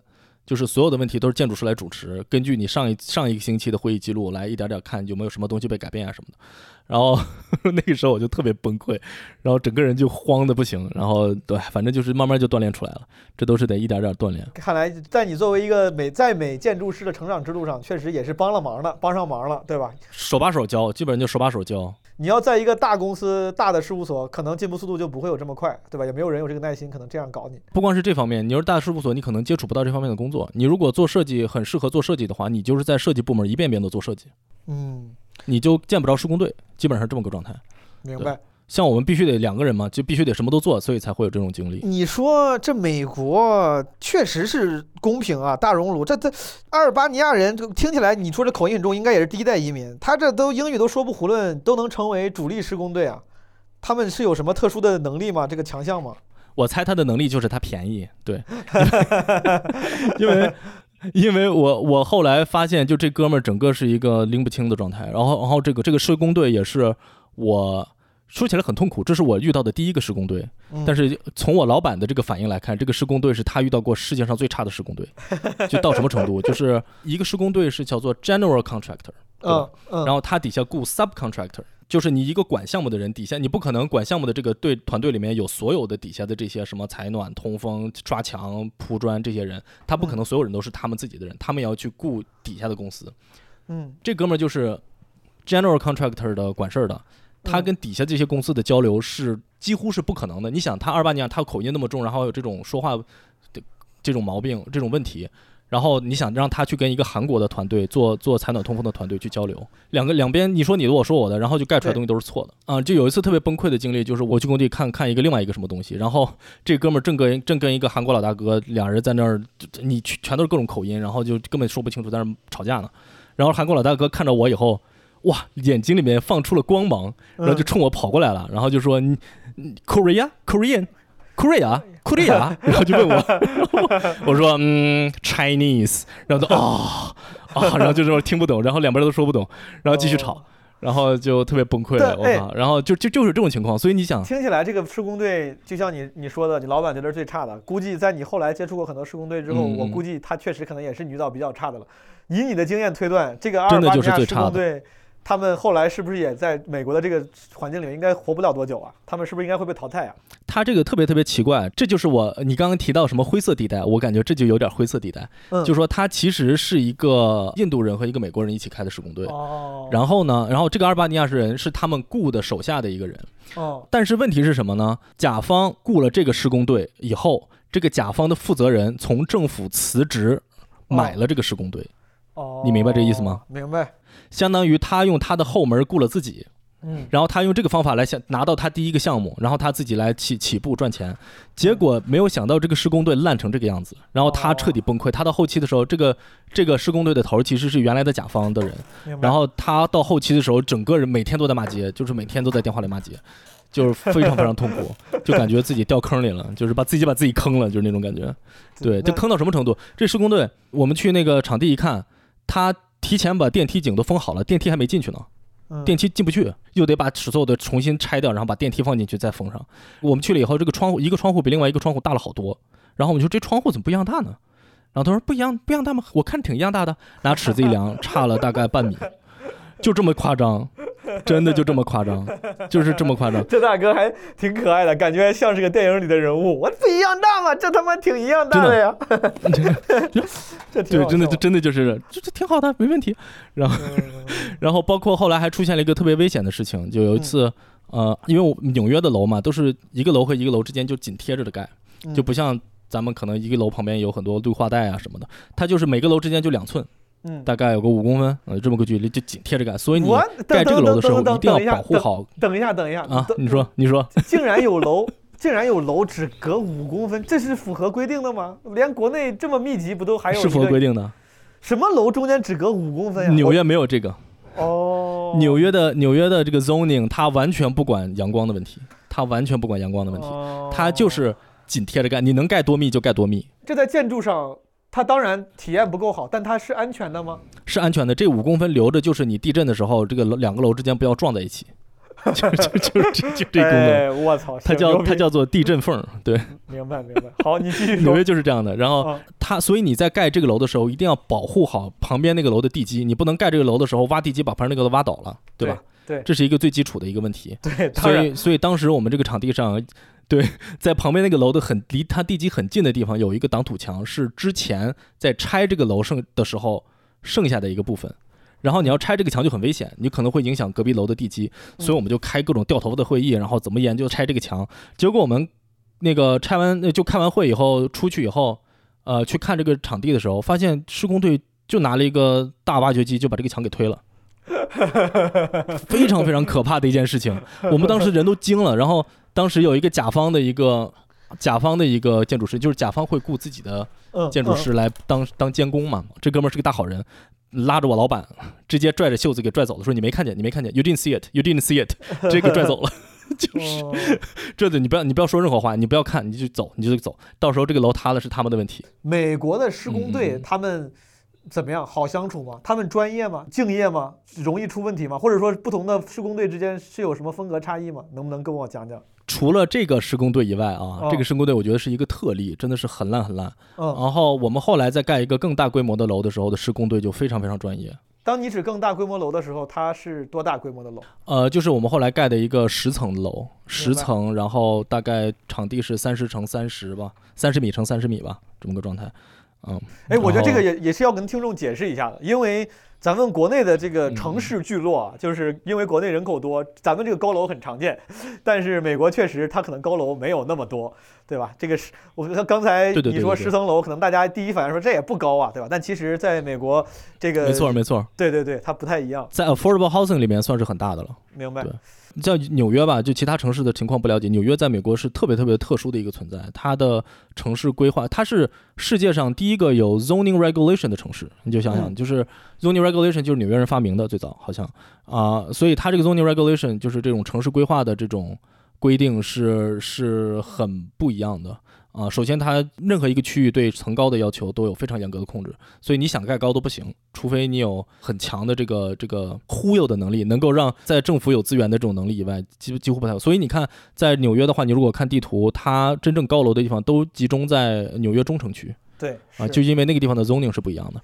如果你拿着纽约这个城市规划的图来对比，你就会发现特别明显，就是什么地方，你可能发现一个方块的区域的楼怎么突然变高了，或者一个方块区域楼怎么突然变低了，都是因为这个原因。这个 zoning 我也听过这个词儿，你能不能解释一下这个 zoning 到底指的是啥？它其实就是对于纽约来讲，它就是一个3000页的文档。这个文档详细的规定了纽约的每一个地块，你可以盖多高的楼，盖多少面积，盖什么形状，非常详细的规定了所有的这些。Zone 这个词儿，大家应该知道啊，这个之前早年间 M 纵人对吧？这个周杰伦说我的地方、Zone 就是咱们说这个地块的意思，所以说我可以理解为 Zoning 其实它本质上是对不同地区的这个建筑的要求 regulation 区域规划吧、哦，明白。对对对，区域规划条例。你说纽约是第一个有这种 zoning regulation 的地方，现在是不是美国大部分地方也都有了？全世界应该都基本上都有，每个城市应该都有，除了特别荒僻的地方，没有那么多人居住。因为最早纽约是最早的一个特别大的城市嘛，居住的人太多，盖的楼太多。就你不控制是完全不行的，包括它现在城市的这个基本形状形态，中央公园旁边的都是方块的这些区域，都是最早的时候，18几年吧，记不清具体了。然后那个时候规定出来的。刚才我就想问你，我说你都已经有人还能带你啊，你有这么好机会进步，你也都了解了，你打不去个大公司，但你说你后来确实去了一个更大的公司，对吧？你是不是也是出于这个考虑，觉得自己翅膀硬了，想去个更好的公司，以自己这个比较强的能力？也不是翅膀硬了吧，我觉得我这个人主要还是性格的原因，就是我这个人惰性比较强，在这个公司虽然收入也不高，但是很轻松。我们这公司最大的好处就是不加班，我在这公司干了7年，加过1回班，还就加到晚上9点。不加班的意思是几点下班？6点钟之前准时肯定可以走。你要想多留点没事，反正俩人嘛。然后早上9、10点去就行，就我经常10点半才到。所以说你去波士顿加入了这个公司，因为听起来你本来能力也很强，然后尤其是你在这个公司又锻炼了一些很本土的技能，然后你又技能很全面，理论上听起来你能去一个很好的公司了，你是个非常牛逼的多面手。你最后去那个公司是一个挺好的公司吗？拿的是一个competitive 的薪酬吗？薪酬方面还行吧。然后我当时因为有病乱投医，因为当时要很快的搬去波士顿嘛，所以自己要求的薪水也相对比较低。然后到了那公司以后，不出所料就成为了那个公司闪闪发光的一颗明星，对，冉冉升起。然后第2年就强制要求跟人涨薪水，结果就给我涨了15%的薪水。第3年又涨了5%到10%，8%-9%吧。就这样的话，薪水就逐渐算是能够 OK 吧。这个加薪的比例是正常的吗？我没有概念。我觉得一般加薪可能3%到5%。那所以说算多了。15%那个它其实不是，它已经不叫加薪了，它叫做薪金调整。明白。因为你每年普通的这种公司的话，每年要根据什么通货膨胀啊这些东西，你肯定还是要加一点，你否则的话你一个薪水干10年就没钱了。但是这种它已经叫做薪金调整，它就已经不是加薪，就相当于我要不给你这钱你就走了，就害怕你千万别走，你赶紧给我留下，就这种情况加的薪。所以当时在这个公司就主要的痛苦呢，就是我以为200多人的美国的本土公司应该挺厉害的，结果发现就是跟我想的完全不一样。为啥？然后我当时在他们公司网站上看的设计的这些楼啊什么都还挺好的，但是你真正去了以后发现他们做的设计是非常的土里土气的，就是非常的没有设计感。就是前2天听仲青老师的节目，仲青老师节目说就是在音乐界，他那期节目就叫垃圾，你知道吗？就叫垃圾。然后他说音乐界就很多，比如说像什么电影的配乐，然后有一个什么雄壮的音乐，咚咚咚，这种音乐都是有人写的，对吧？那这些人写出来的音乐，你跟那边摇滚明星写的音乐肯定不是一个水准的东西，对吧？就是一种应用性大于观赏性，实用性大于设计性的这么一种音乐形式。那这种他管它叫垃圾。那建筑业也完全一样。不好意思，我这几年就一直在盖这种垃圾的建筑，所以他们公司也就是相当于在盖这种实用性大于观赏性的垃圾的这种建筑。说垃圾有点太严重，但大概是这个意思。你看啊，你说你很痛苦，这个事情为啥会让你痛苦呢？我就是单纯觉得某些项目完全可以做得更好，但是因为这个公司的管理层以及甲方的审美水平，或者是管理层的这种所谓的办公室政治，导致这些项目没办法实现。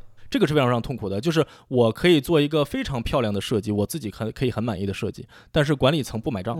因为这个公司最大的问题是它的管理层不是建筑师，它的管理层是一个商人，是一个 businessman， 所以他只 care 数字，他只 care 这个公司赚了多少钱，今年的 revenue， 以及他接的什么样的项目。真正在建筑审美结构上，他是一个完全不管的，而且就是怎么赚钱怎么来。所以他接的大部分的工作是赌场。妈的气死我了，我当时看申请的时候，我看他网站上大概有10个 tab， 其中一个是赌场，放了2个项目，其他的各种 tab 满满的，学校什么艺术馆，全都是艺术馆、体育场、建这个住宅各种，然后赌场就放俩。结果进去以后发现他们98% 的 revenue 是来自于赌场。就是我当时就崩溃了，就是太痛苦了。而且盖赌场审美是完全不重要的，你想他赌场不能有窗户，你知道什么情况吗？他要需要在里面赌博的人不知道什么时候天黑天亮，他没有时间感，让你就一辈子就这么赌下去。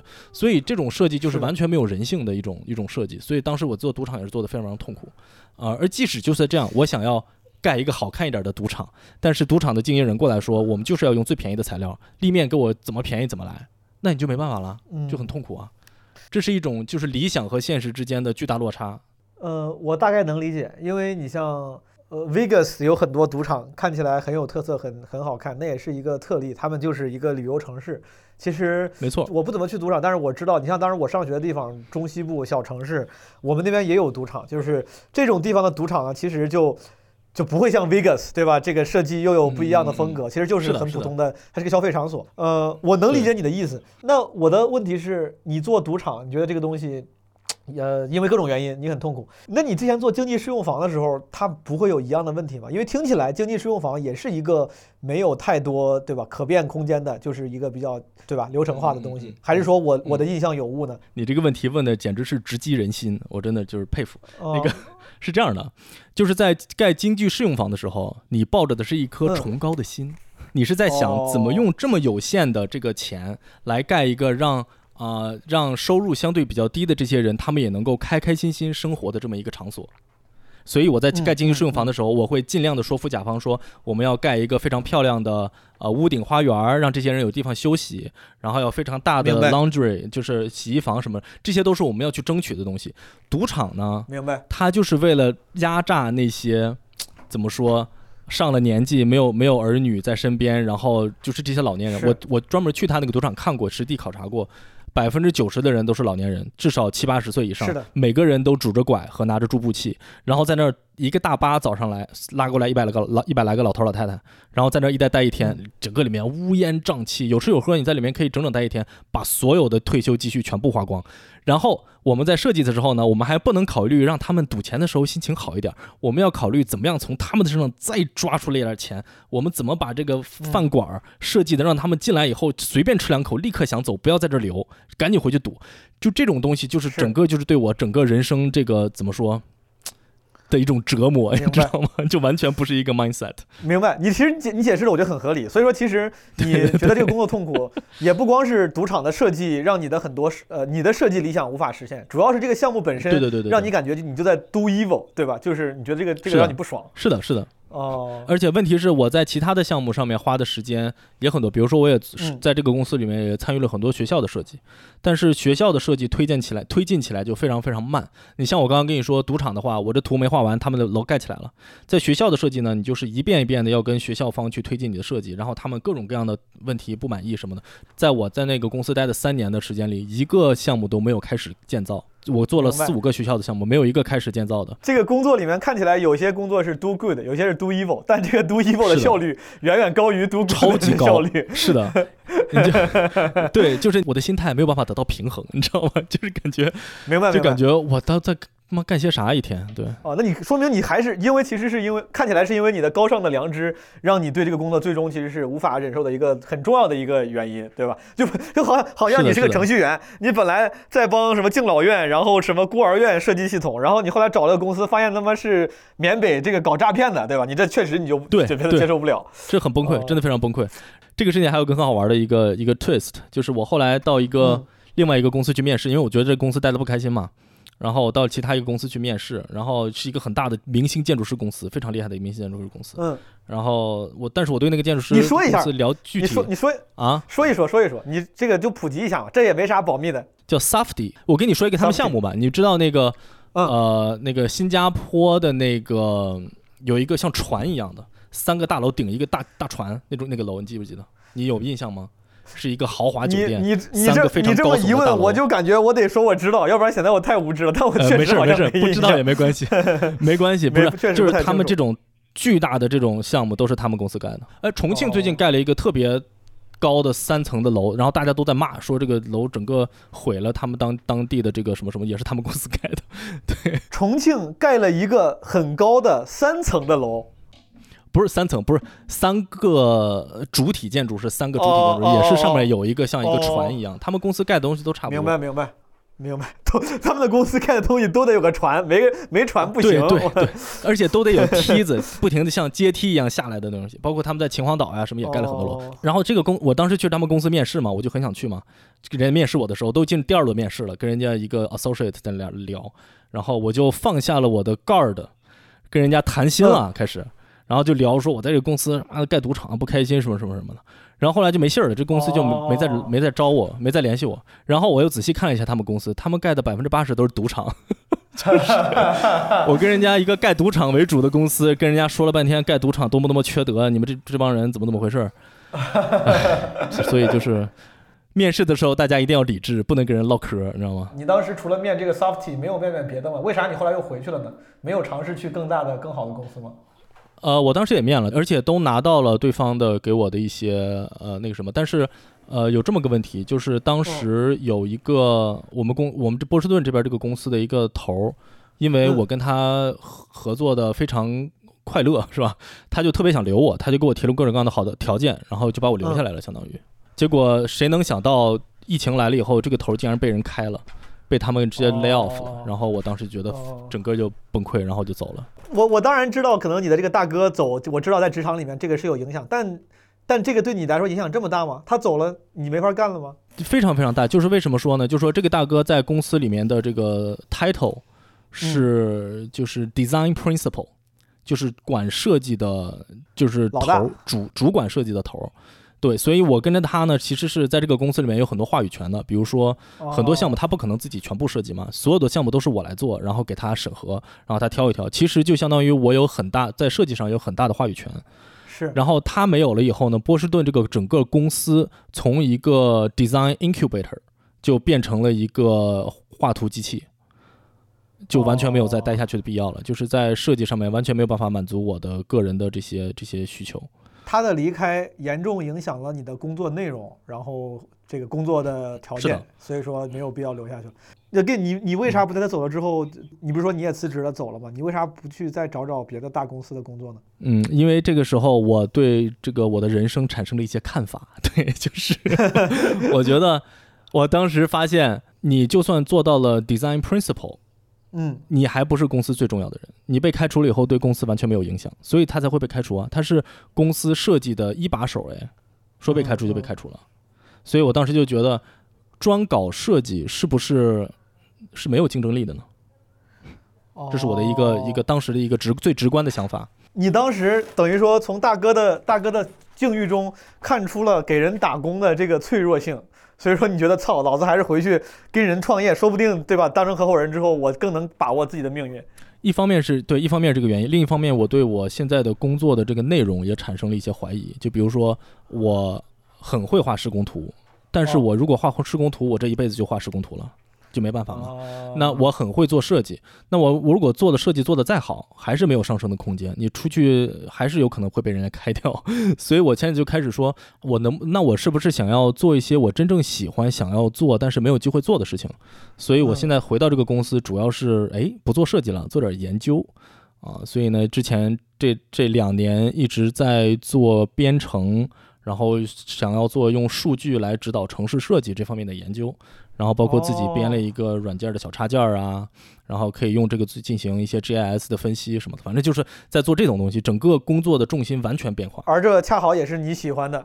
对对对，而且就正是因为就是说，任何其他公司不可能雇你做这个，明白我的意思吗？就是说你去任何公司，他肯定会让你做你最擅长的东西，你去了以后就是做设计。画图就这样的，然后包括我在之前那个大公司，我也是不停的跟老板谈，说咱们能不能整，咱们公司200多人，能不能成立个3-5个人的小部门，专门做研究，然后我来给大家带，我来做这些东西，我有这方面的技术。人家谈了大概1年，没有任何效果，就人家赚钱影响人家赚钱，对吧？所以人家就根本没兴趣。所以我又回来跟我之前的老板谈的时候，那个老板说他。做建筑也有点做烦了，想干点新鲜的，结果我就回来跟他一起做这个了。所以这是一个非常非常有神奇有意思的一个东西，而且这个东西就是不来钱，所以就没办法，就是一个干投资，你投资大量的时间和金钱，其实是为了满足自己的一点探索欲这么个状态。听起来是我感觉你是不是之后也会想要做自己的建筑事务所，还是说你就是想做研究了，你不想做建筑事务所，不想操那个心？这么说呢，就是说做建筑事务所就像你说的，真的要非常操心。我这两天我这几年看我以前那个老板，就是我现在老板，就是天天是掉头发抓头发，来不了项目就得开人，有项目 就心情好很多，就是非常非常巨大的压力。说实话，我本人这种愿意躺平的这种性格，我要是不躺平我早回国了，是吧？在美国就是为了要躺平，就是这种躺平的性格，其实我很不愿意去做这个事情。但是我觉得随着时间的推移，可能到最后我也得必须逼着我自己去做这件事情。你也不得不走向这条路。对对对，因为这是建筑师，你想要提高自己的薪水水平或者地位也好，就是这是唯一的一条道路。几乎我看的我眼光比较短浅，我看的感觉是唯一的一条道路，就是成为一个事务所。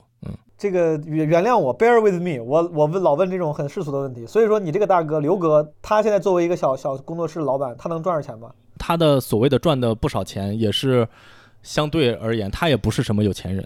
你想他也最近好不容易才买到一个房，非常痛苦，买着一个也不是很贵的房，很可小的一个小房，我还去过，在纽约那边也是非常痛苦能买一个小房，在布鲁克林，在挺远的地方，布鲁克林挺远的地方，也不是什么很有钱的人。对，我能不能这么理解，就是如果你在一个大公司做建筑设计师，可能你就像一个在大公司做设计一样，你就真的是只是设计，但如果你要自己开个建筑事务所，你其实要干的事情就多了很多。是的，没错。我觉得建筑师现在你要真说盖房子，它其实职责就那么些，但是现在就逐渐的开始有更多的这种可能性，比如说现在也有建筑师自己成立一个 IT 公司，专门帮助甲方选址或者进行城市设计方面的分析，也有建筑师就开了一个专门的 consulting， 就是专门做立面，就比如说你一个非常炫酷的大楼需要一个必须得各种编程各种计算才能够算出来的立面，它会专门给你去做这种。方向越来越多，随着这个建筑技术的这种越来越好，就是所有很多很多的不同的方向，但是最根本的 farm raised 的这种 vanilla version of architect 还是这种，还是差不多是这种。如果我是一个古典主义的，就是最传统定义的一个建筑设计师，我在一个大公司里做一个算是螺丝钉吧，他最需要的技能是啥呢？就是咱们先不说他的能力啊，就是他要干的事儿，主要是不是我听下来是不是就是画平面图以及做 3D 图？就像我刚刚他分几个阶段嘛，一个就是拿项目，一个是做项目，对吧？这两个最大的阶段。拿项目你就是得去给人家做竞标、做设计、做竞赛。然后同时你还需要给甲方做可行性分析，比如说我有一块这么大的地，我能盖，我到底根据这些所有的城市规划、建筑标准、设计标准这些我能盖多少，我能盖多少个房间，我能盖放多少功能进去，然后你把这个其实是一个有点像数据分析一样的提供给他，然后他来算他的这个 financial， 就是你要 justify 你的决定。对，所以说好，我确定了一个正常的建筑师他先需要干的第一个事儿是要懂法律法规，懂这个建筑逻辑，你不能只会画图。然后你刚才说还有做项目，做项目的这个是不是就是画图了，或者说还有别的啥，就他们需要干啥？是的，做项目第一方面是你首先必须把平面图画出来吧，对吧？这个是我老说平面图，但其实这个图纸它是包括平面、立面、剖面所有的这些细节，包括结构、大样、墙体，所有的这些东西都是叫做图纸，对吧？它叫做 contract documents， 这些东西包括所有里面的这些非常细节的，就是这个楼你看着这个图纸就能盖起来，得画到这个程度。我不能说我到一个楼梯扶手，我发现这扶手不知道该怎么做，这个扶手一定要画在平面，就是所有的细节都要画进去，这是最终整个出一套图的这个东西啊。然后在这个过程中呢，你就需要跟结构工程师和采暖通风水电这种所有的人都要协调在一起，否则我一个窗户开太大了，结构说呢我这个梁很高，你这个窗户装不了怎么办，对吧？所有的这些问题，比如说采暖通风，我这个管道很粗，你这个楼和这个天花板之间的这个距离不够放怎么办？所有的这些东西都是要在建筑设计的过程中协调出来的。我懂了，所以说第二个在做项目的时候，你需要画出一堆合理的设计图，而为了达到合理这个目的，你需要具备沟通能力，去跟懂的人去确认它是合理的。对，通常来说。你说你肯定不是一张图嘛，什么立面、剖面啥的，虽然我不太懂，但我大概知道啥意思。你们会有个惯例嘛？比如一个房子通常是需要16张图，16份视角的图，还有这个讲究吗？这个看规模和复杂度。对，就是基本上就是说，你怎么样能够通过图纸把一个楼画清楚，那么你就得用多少张图纸。对吧？比如说我有10层，其中5层是一模一样的，那我这5层就一张图纸就可以解决。但是如果我每层都不一样，那我就得5张图纸来解决，就是这么个状态。就是你一定要把所有想要画到都画出来。这张图通常是什么视角？最重要的是平面图、立面图和剖面图嘛。平面图就是画所有这个平面，就是怎么说，就是横切一刀，把一个楼横切一刀，一般在然后看看这个就 floor plan 是怎么样。这个横切，我的意思是从，比如从上往下俯视横切一刀，还是从站在街上看这个楼？没有，就俯视。对对对，你要看清所有的房间排布以及所有的管道排布，都得看俯视图。哦，对，看对，是吧？对，然后还得看天花板的图，因为你天花板也不一样，天花板跟平面又不一样，对吧？天花板里面有灯，有这种防火喷淋。喷嘴儿，所有这些东西，管道、天花板又是一张单独的图，所以说等于说是个俯视图，一个仰视图，对，一个仰视图。我用一个比较土的方式，其实可以这么理解。对，但是它很奇怪，它叫做 reflected ceiling plan， 为什么呢？就是因为你仰视的话，相当于图对调了嘛，它跟俯视图是一个方向画的。但是它是个仰视图，画的不是一个东西，它是一个很奇怪，对，它很有点奇怪，有点 twist， 但是不重要。所以说这个我是说不需要一个测试图嘛，那测试图就应该就是你说的立面图，对吧？对，立面图就是画这个楼的外观长什么样，对，基本上就是你用什么材料，设计成什么样，然后大概是这个样子。但是立面图里面就有很多细节的东西可以进去了，比如说我要把某一个地方特别放大，然后仔细讲这个地方应该怎么盖，那就需要特别专门的图。有的时候现在已经。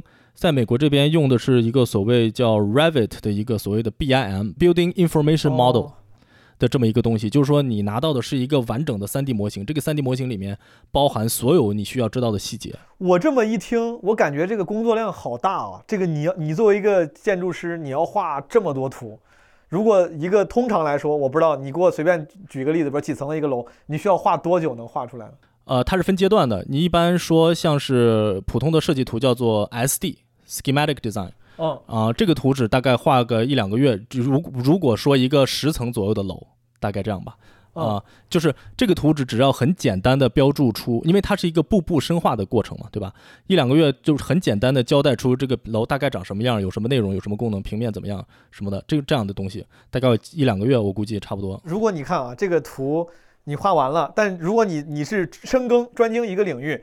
经济适用房领域之后，如果项目比较类似，对吧？那是不是就容易一些？你把外观变一变，如果恰好客户的这个需求差不多的话，是不是之后类似的项目你就可以省下一些时间？平面图和设计图很难重复，容易重复的呢是这个叫什么？细节大样图。明白。比如说你墙永远是这个墙的结构，窗户永远是用这个窗户，那是 OK 的。明白。但是像平面图设计后，一般都是因地制宜。对。明白。这个部分结束以后呢，然后甲方也通过了，你就要进入所谓的扩出，国内好像叫扩出，我们这边叫 design development。对，这个部分就要更细化了，你要开始确定你要用什么材料，你要墙的这个结构怎么样，开始定下来了，就越来越定下来。明白。然后这个过程大概也要个2-3个月的时间，因为你要开始挑。马桶啊，什么瓷砖啊，所有的这些东西，外立面的这些材料都要开始挑了。Wait a second， 所以说你作为一个建筑设计师，就像我们室内装修找室内设计师一样，他们室内设计师需要设计，然后并且给你选室内的这些什么材料，你要负责给整个楼选材料。对，是的，因为像我们盖这种经济适用房，你盖出来的房子就是可以直接住人的，所以甚至我们就相当于也包了室内设计的部分。到后期选的功能更多，这个步骤以后，你就可以大概开始给这个房子估造价了。因为你大概的这些内容都有了。然后在这个基础上，你再进一步去细化出所谓的 CD， 叫 Construction Document， 国内应该就叫做施工图。明白。然后这一步是最长的，大概要6-7个月的时间才能够弄完。然后这个里面就要事无巨细的画清楚这个楼的所有的每一点东西，然后其中就包括里面所有的这些。地砖怎么铺，地砖的 pattern 是怎么铺，然后像是所有的这些东西都全部要画进去。但这不是室内设计师负责的吗？还是说因为你们项目的特殊性，他们不会单独雇室内设计师，所以说你要顺便把这个事儿都给解决了。如果要是做住宅设计师的话，是不是他们就不用负责这个，就是每一家的户主去找室内设计师设计就好了？美国这边的所有的住宅盖出来都是精装修的。我没看到毛坯房的情况，目前来讲。这个常识我不是不允许的，你可以扒了重建是 OK 的。当然租的不行，对吧？你买下来一个 unit 的话，你可以把它拆了重建，里面的东西全部改。但是一个房子交好以后，你必须是大概能住的，大概是这么个状态。明白啊、我好像还没有看到这边的毛坯房。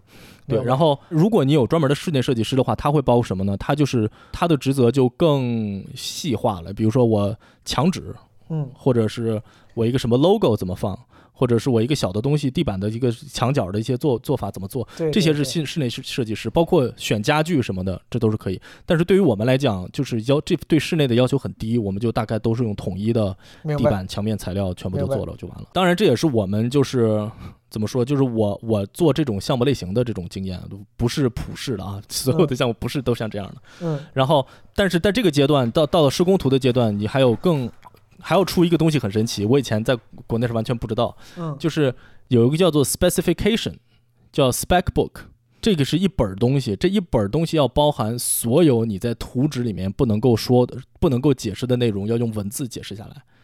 比如说我图纸里面画一个墙，涂了个漆，这个漆怎么涂，工人应该怎么涂这个漆，然后有什么注意事项，全部要放在这个 spec book 里面。这个 spec book 通常它有多长啊？几十页、几百页？几千页，上千页。我们的一个10层的楼 ，spec book 有1000多页。Wait a second， 所以这个几千页的东西都要你来写，这个东西是可复用性高吗？每次都要重新写几千页吗？这个不需要，这个复用性相对比较高，基本上就，而且很多是，比如说我用这个 product， 我用这个厕所，那么这个厕所的提供方。建造方就会给你提供一个 spec， 明白。或者我用某一种水泥，然后这个水泥的建造方会给你提供一些，很多东西是可以复用，但是确实有一个工种就是专门做这个的，专门写 spec 的，你是可以雇第三方的人来帮你写这个 spec。等于说你写了个说明书，只是确实正好恰好你这个说明书里面用到了很多配件，他们也会给你他们的说明书，你就减少了一些工作压力，而且还有人能帮你搞啊。没错。在这个 spec 里面，你就要选每一个灯是怎么样的，每一个楼梯扶手的 product， 门每一个门上面的所有的 hardware， 这些门锁、把手。懂了，就非常非常细致，要非常非常细致的写所有的这些东西。对。假设你现在要给，如果咱们听众里面有一些想学建筑设计的，或者是毕业之后想去工作的人，你作为一个前辈，你对他们的建议是什么？或者你觉得做一个优秀的建筑设计师，最必要的几个能力是什么？胆子大，敢转行，先转 IT 吧，就不要再进这行了，这行太可怕了。没有人开玩笑，真的，哎，我天，我这行干的真是够的，没有，真的就是这行真太辛苦了。但是如果你真的对这个有热情，那我觉得你最主要的首先是要先想明白你真正爱干的是什么。就比如说我刚刚说到的这些分工，每一个分工都可以干一辈子。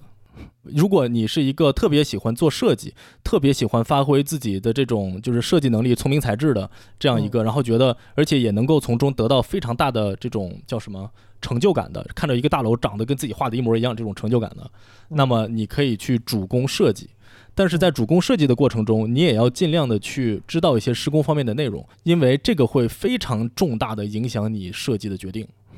就是你不能说我就天天做设计，我就不停的画方案图就完了。你如果知道了整个施工的这些过程的话，对你的这个设计能力是有非常大的提升的啊。那么这是一个方向，另外一个方向就是说我要做技术，我做技术就仔细研究所有的这些立面材料，它们是怎么拧到一块的，装到楼上它为什么不会掉下来，所有的这些呢，如果你对这种东西很感兴趣，比如说我爱做机器人，我要做一个会动的立面，那么应该怎么做，对这种东西感兴趣的话，你可以去专攻这个方向，也是一个好路子。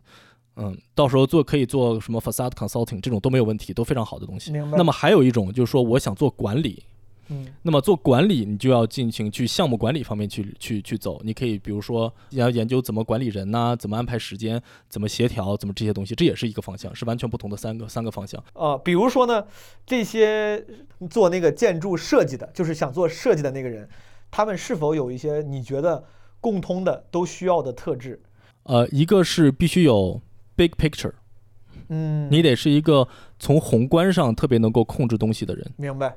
但同时呢，你要知道一些细节，然后整体是一个宏观把控的一个状态。其次，第二个能力，因为专门做设计的建筑师，最后的出路往往是要自己开公司、开事务所，所以你也要在整个工作的过程中尽量积累人脉，然后去了解这个行业的一些内部的情况。这是也是非常重要。如果你要专门做就是专攻做设计的话，还有非常好的交流沟通的能力，明白，和说服别人的能力，这都是非常非常重要的能力，对吧？但是这种东西其实是跟建筑师这个工种就是不是 specific 的，就是它是一个更加广的一个有点像哲学层面上的一个东西。对对对，大概是这么个状态。但是呢，我还是想跟刚毕业想要找工作的这些建筑师小建筑师朋友们说，就是说就是建筑刚毕业的时候，你一定要认为自己啥也不知道，而且确实你就是啥也不知道，你去了以后就是重新学习的过程这是一个没有办法的事情，你干个10年左右，你就差不多可以明白点事情了。要保持一个开放的头脑和低姿态，对吧？这个一定要调整好心态是的是的是的是的。啥我想再问问你，因为我自己作为一个建筑设计的门外汉，也确实偶尔会听到一些所谓很有名的建筑师的名字，我有时候不太知道他们建筑设计到底厉害在哪儿，他们为啥有名，包括什么说当时设计的什么大裤衩，就种种那些有特征的厉害的建筑设计，你给我讲讲他们到底厉害在哪儿？他们真的厉害吗？还是说这是 marketing 做得好啊？首先我觉得 marketing 做得好也是很厉害的，但是就比如说设计大师盖里，在波士顿那个 MIT 那边盖了一个楼，那个楼长得非常的，没有任何一个建筑师盖楼是长他那个样子的，非常的现代画风，就有点像毕加索的画一样那种感觉。漏水非常严重，打官司打好多年，天天跟他们公司打官司漏水，就没有任何办法。那你说怎么办呢？那你说他的建筑是质量高还是质量低？他这个楼盖在那儿 ，MIT 整个地价涨，但是他漏水，没法用。是吧？那你我觉得这就是一个不够好的、不够 viable 的一个建筑嘛，对吧？你虽然好看，但你不好用嘛。就从实用主义角度上，对啊。但是你在衡量一个建筑是否好的时候，实用主义只是其中的很小一部分。如果你真正的去做建筑艺术方面的研究，它的造型、它的这个造的技术也是很重要的部分。就是从比如建筑美学层面，你作为一个从业者，你觉得从美学方面哪些设计有名的设计，你觉得其实好像就有点骗人，有点欺世盗名，或者是名不副实 overrated 嘛，有这样的东西吗？有一个建筑师叫做这哥们儿，也是一个40来岁的一个非常牛逼的明星建筑师，他们的项目就是非常非常的宏伟雄壮，然后设计感非常非常强。问题就是呢，他的东西都不耐看，他非常炫酷的东西摆到你面前看个2-3年，你就觉得是不是太过了，或者说是不舒服，然后你走进到这个建筑里面去看的时候，或者说你走到它旁边去看的时候，会发现它的细节做得非常不好。这就是典型的一个很年轻、设计很有想法、很有理念的人，但是在抓细节方面是不太够格的。他虽然可以雇很多细节很厉害的人来帮他做细节，但是他整个他的这个能力没有覆盖到细节这方面的内容。那么贝聿铭为什么牛逼？就是他细节建筑完全做得非常非常好，他的细节做到了就是俯首大样，亲笔恨不得要亲笔画，就是非常非常小的细节，一个楼梯台阶应该怎么做，他的上面要埋什么样的构件，非常非常细节的东西，全部是他老人家一点一点抠出来的。那么你如果没有这个能力，你说我建一些非常牛逼宏大的建筑，那其实是不是一个垃圾呢？10年20年以后开始漏水，30年以后开始不够好，然后大家对它的审美也就是越来越疲劳，那么它是不是就是一个建筑垃圾呢？这是我自己的疑问，我不敢说，但是呢，很有可能有一些大的很厉害的公司就是做成了这个样子，就是靠有某种程度上哗众取宠的一些设计的创新，但其实它可能并经不起时间的考验，对吧？对，所以真正的建筑大师，他40年代盖的楼，现在看起来还是非常的牛逼。那我随便多问几个，快问快答一样的啊，就比如说像央视这个大裤衩这个东西，它是好的吗？我在上学的时候，然后还专门从美国飞回到国内去听了一个大裤衩建造过程中的一个 presentation， 然后他们就说这个大裤衩的结构设计，之痛苦对于施工方的难度之大到什么程度？比如说。他不可能从头盖到底嘛，他从角往上盖，那就是先盖2个楼、是吧？盖2个 Z 字形的楼，然后呢在顶上把这2个 Z 字形楼捏在一起。施工的容错率就没法让它捏在一起。施工的容错率，你不可能盖那么高一个楼，保证那么严丝合缝的接，是根本接不上的。怎么办呢？他就等天热的一天。等气温最高的一天，所有的钢筋都达到了它的膨胀率最接近，2个缝最接近的时候立刻给它焊上，然后这个楼里面就有应力，冬天的时候它就有应力，它就是一个紧绷的状态，对吧？那么在这个设计上，它真的这样就合理吗？虽然这个楼看起来非常的雄伟壮丽，设计我觉得也是非常牛逼的，但是你值得去这样吗？包括你的立面材料还是个不防火的，08年还有一场大火给烧了一半。这个我是无法理解，这个我无法理解，怎么可能一个楼盖出来以后，08年一场大火就能把一个立面给烧了？你立面难道不应该用最好的防火材料吗？就是这么大的一个项目。特别奇怪，我们当时08年，我在宾大的那个导师就是这个央视大楼的设计结构设计师。我们当时是没都课都停了，因为这个导师要飞回国内去进行结构评估，擦屁股就崩溃了。对，就给擦屁股就回去看啊，还倒不了吗？倒得了吗？就得看。所以说，哎，我觉得咱刚才用这个词儿讲，就这个咱也不说好跟坏，但是至少以咱们平庸的知识啊，浅薄的知识，至少这个建筑，比如说是不是对你来说就不够 make sense？我对它的外观没有什么意见，我只是觉得，就是这种造价下，是不是可以做得更好、更有趣？明白。你现在在美国波士顿，对吧？虽然疫情原因影响了你的工作，是的。但我猜在可预见的未来，你应该是继续会在美国继续自己的建筑师之路，对吧？是的，应该是这样的。同时呢，我也希望我的播客之路也稍微走得平坦一点，因为好的挺好。今天那就顺势到最后给这个啥啥的播客再做广告。大家如果对啥啥的建筑师这个职业感兴趣，甚至他的播客里面讲了很多别的东西，大家可以去搜索一下啥播客啊，里面内容非常好。谢谢大家啊，好听哦。好，行，啥啥，那咱今天先这样好吗？好嘞，谢谢毛书记竟然邀请我，我非常荣幸能够接受这个毛书记的访谈，我简直开心死了。另外，我要让大家都去投稿下一期的5分钟播客计划吧，哇，太爽了。开心。这一季已经截止了，这个说不定下一季。是吗？因为啥啥是我们基本无害第一次办5分钟播客计划的一个优秀的这个参与者，如果大家有兴趣，也可以参与，有奖品，对吧？还有一些别的跟其他同好交流的机会，还是挺有意思的，还能亲自跟毛书记聊天。你们还在等什么？What a life, what a night, what a beautiful, beautiful ride。感谢大家收听这期的基本无害。如果你喜欢这期节目的话，欢迎点赞、评论、收藏、转发 whatever。 如果你没有加入基本无害的听友群，可以加微信基本无害2022，小助手会拉你进群。最后可以关注我的小红书午夜骑手毛东。拜拜，朋友们。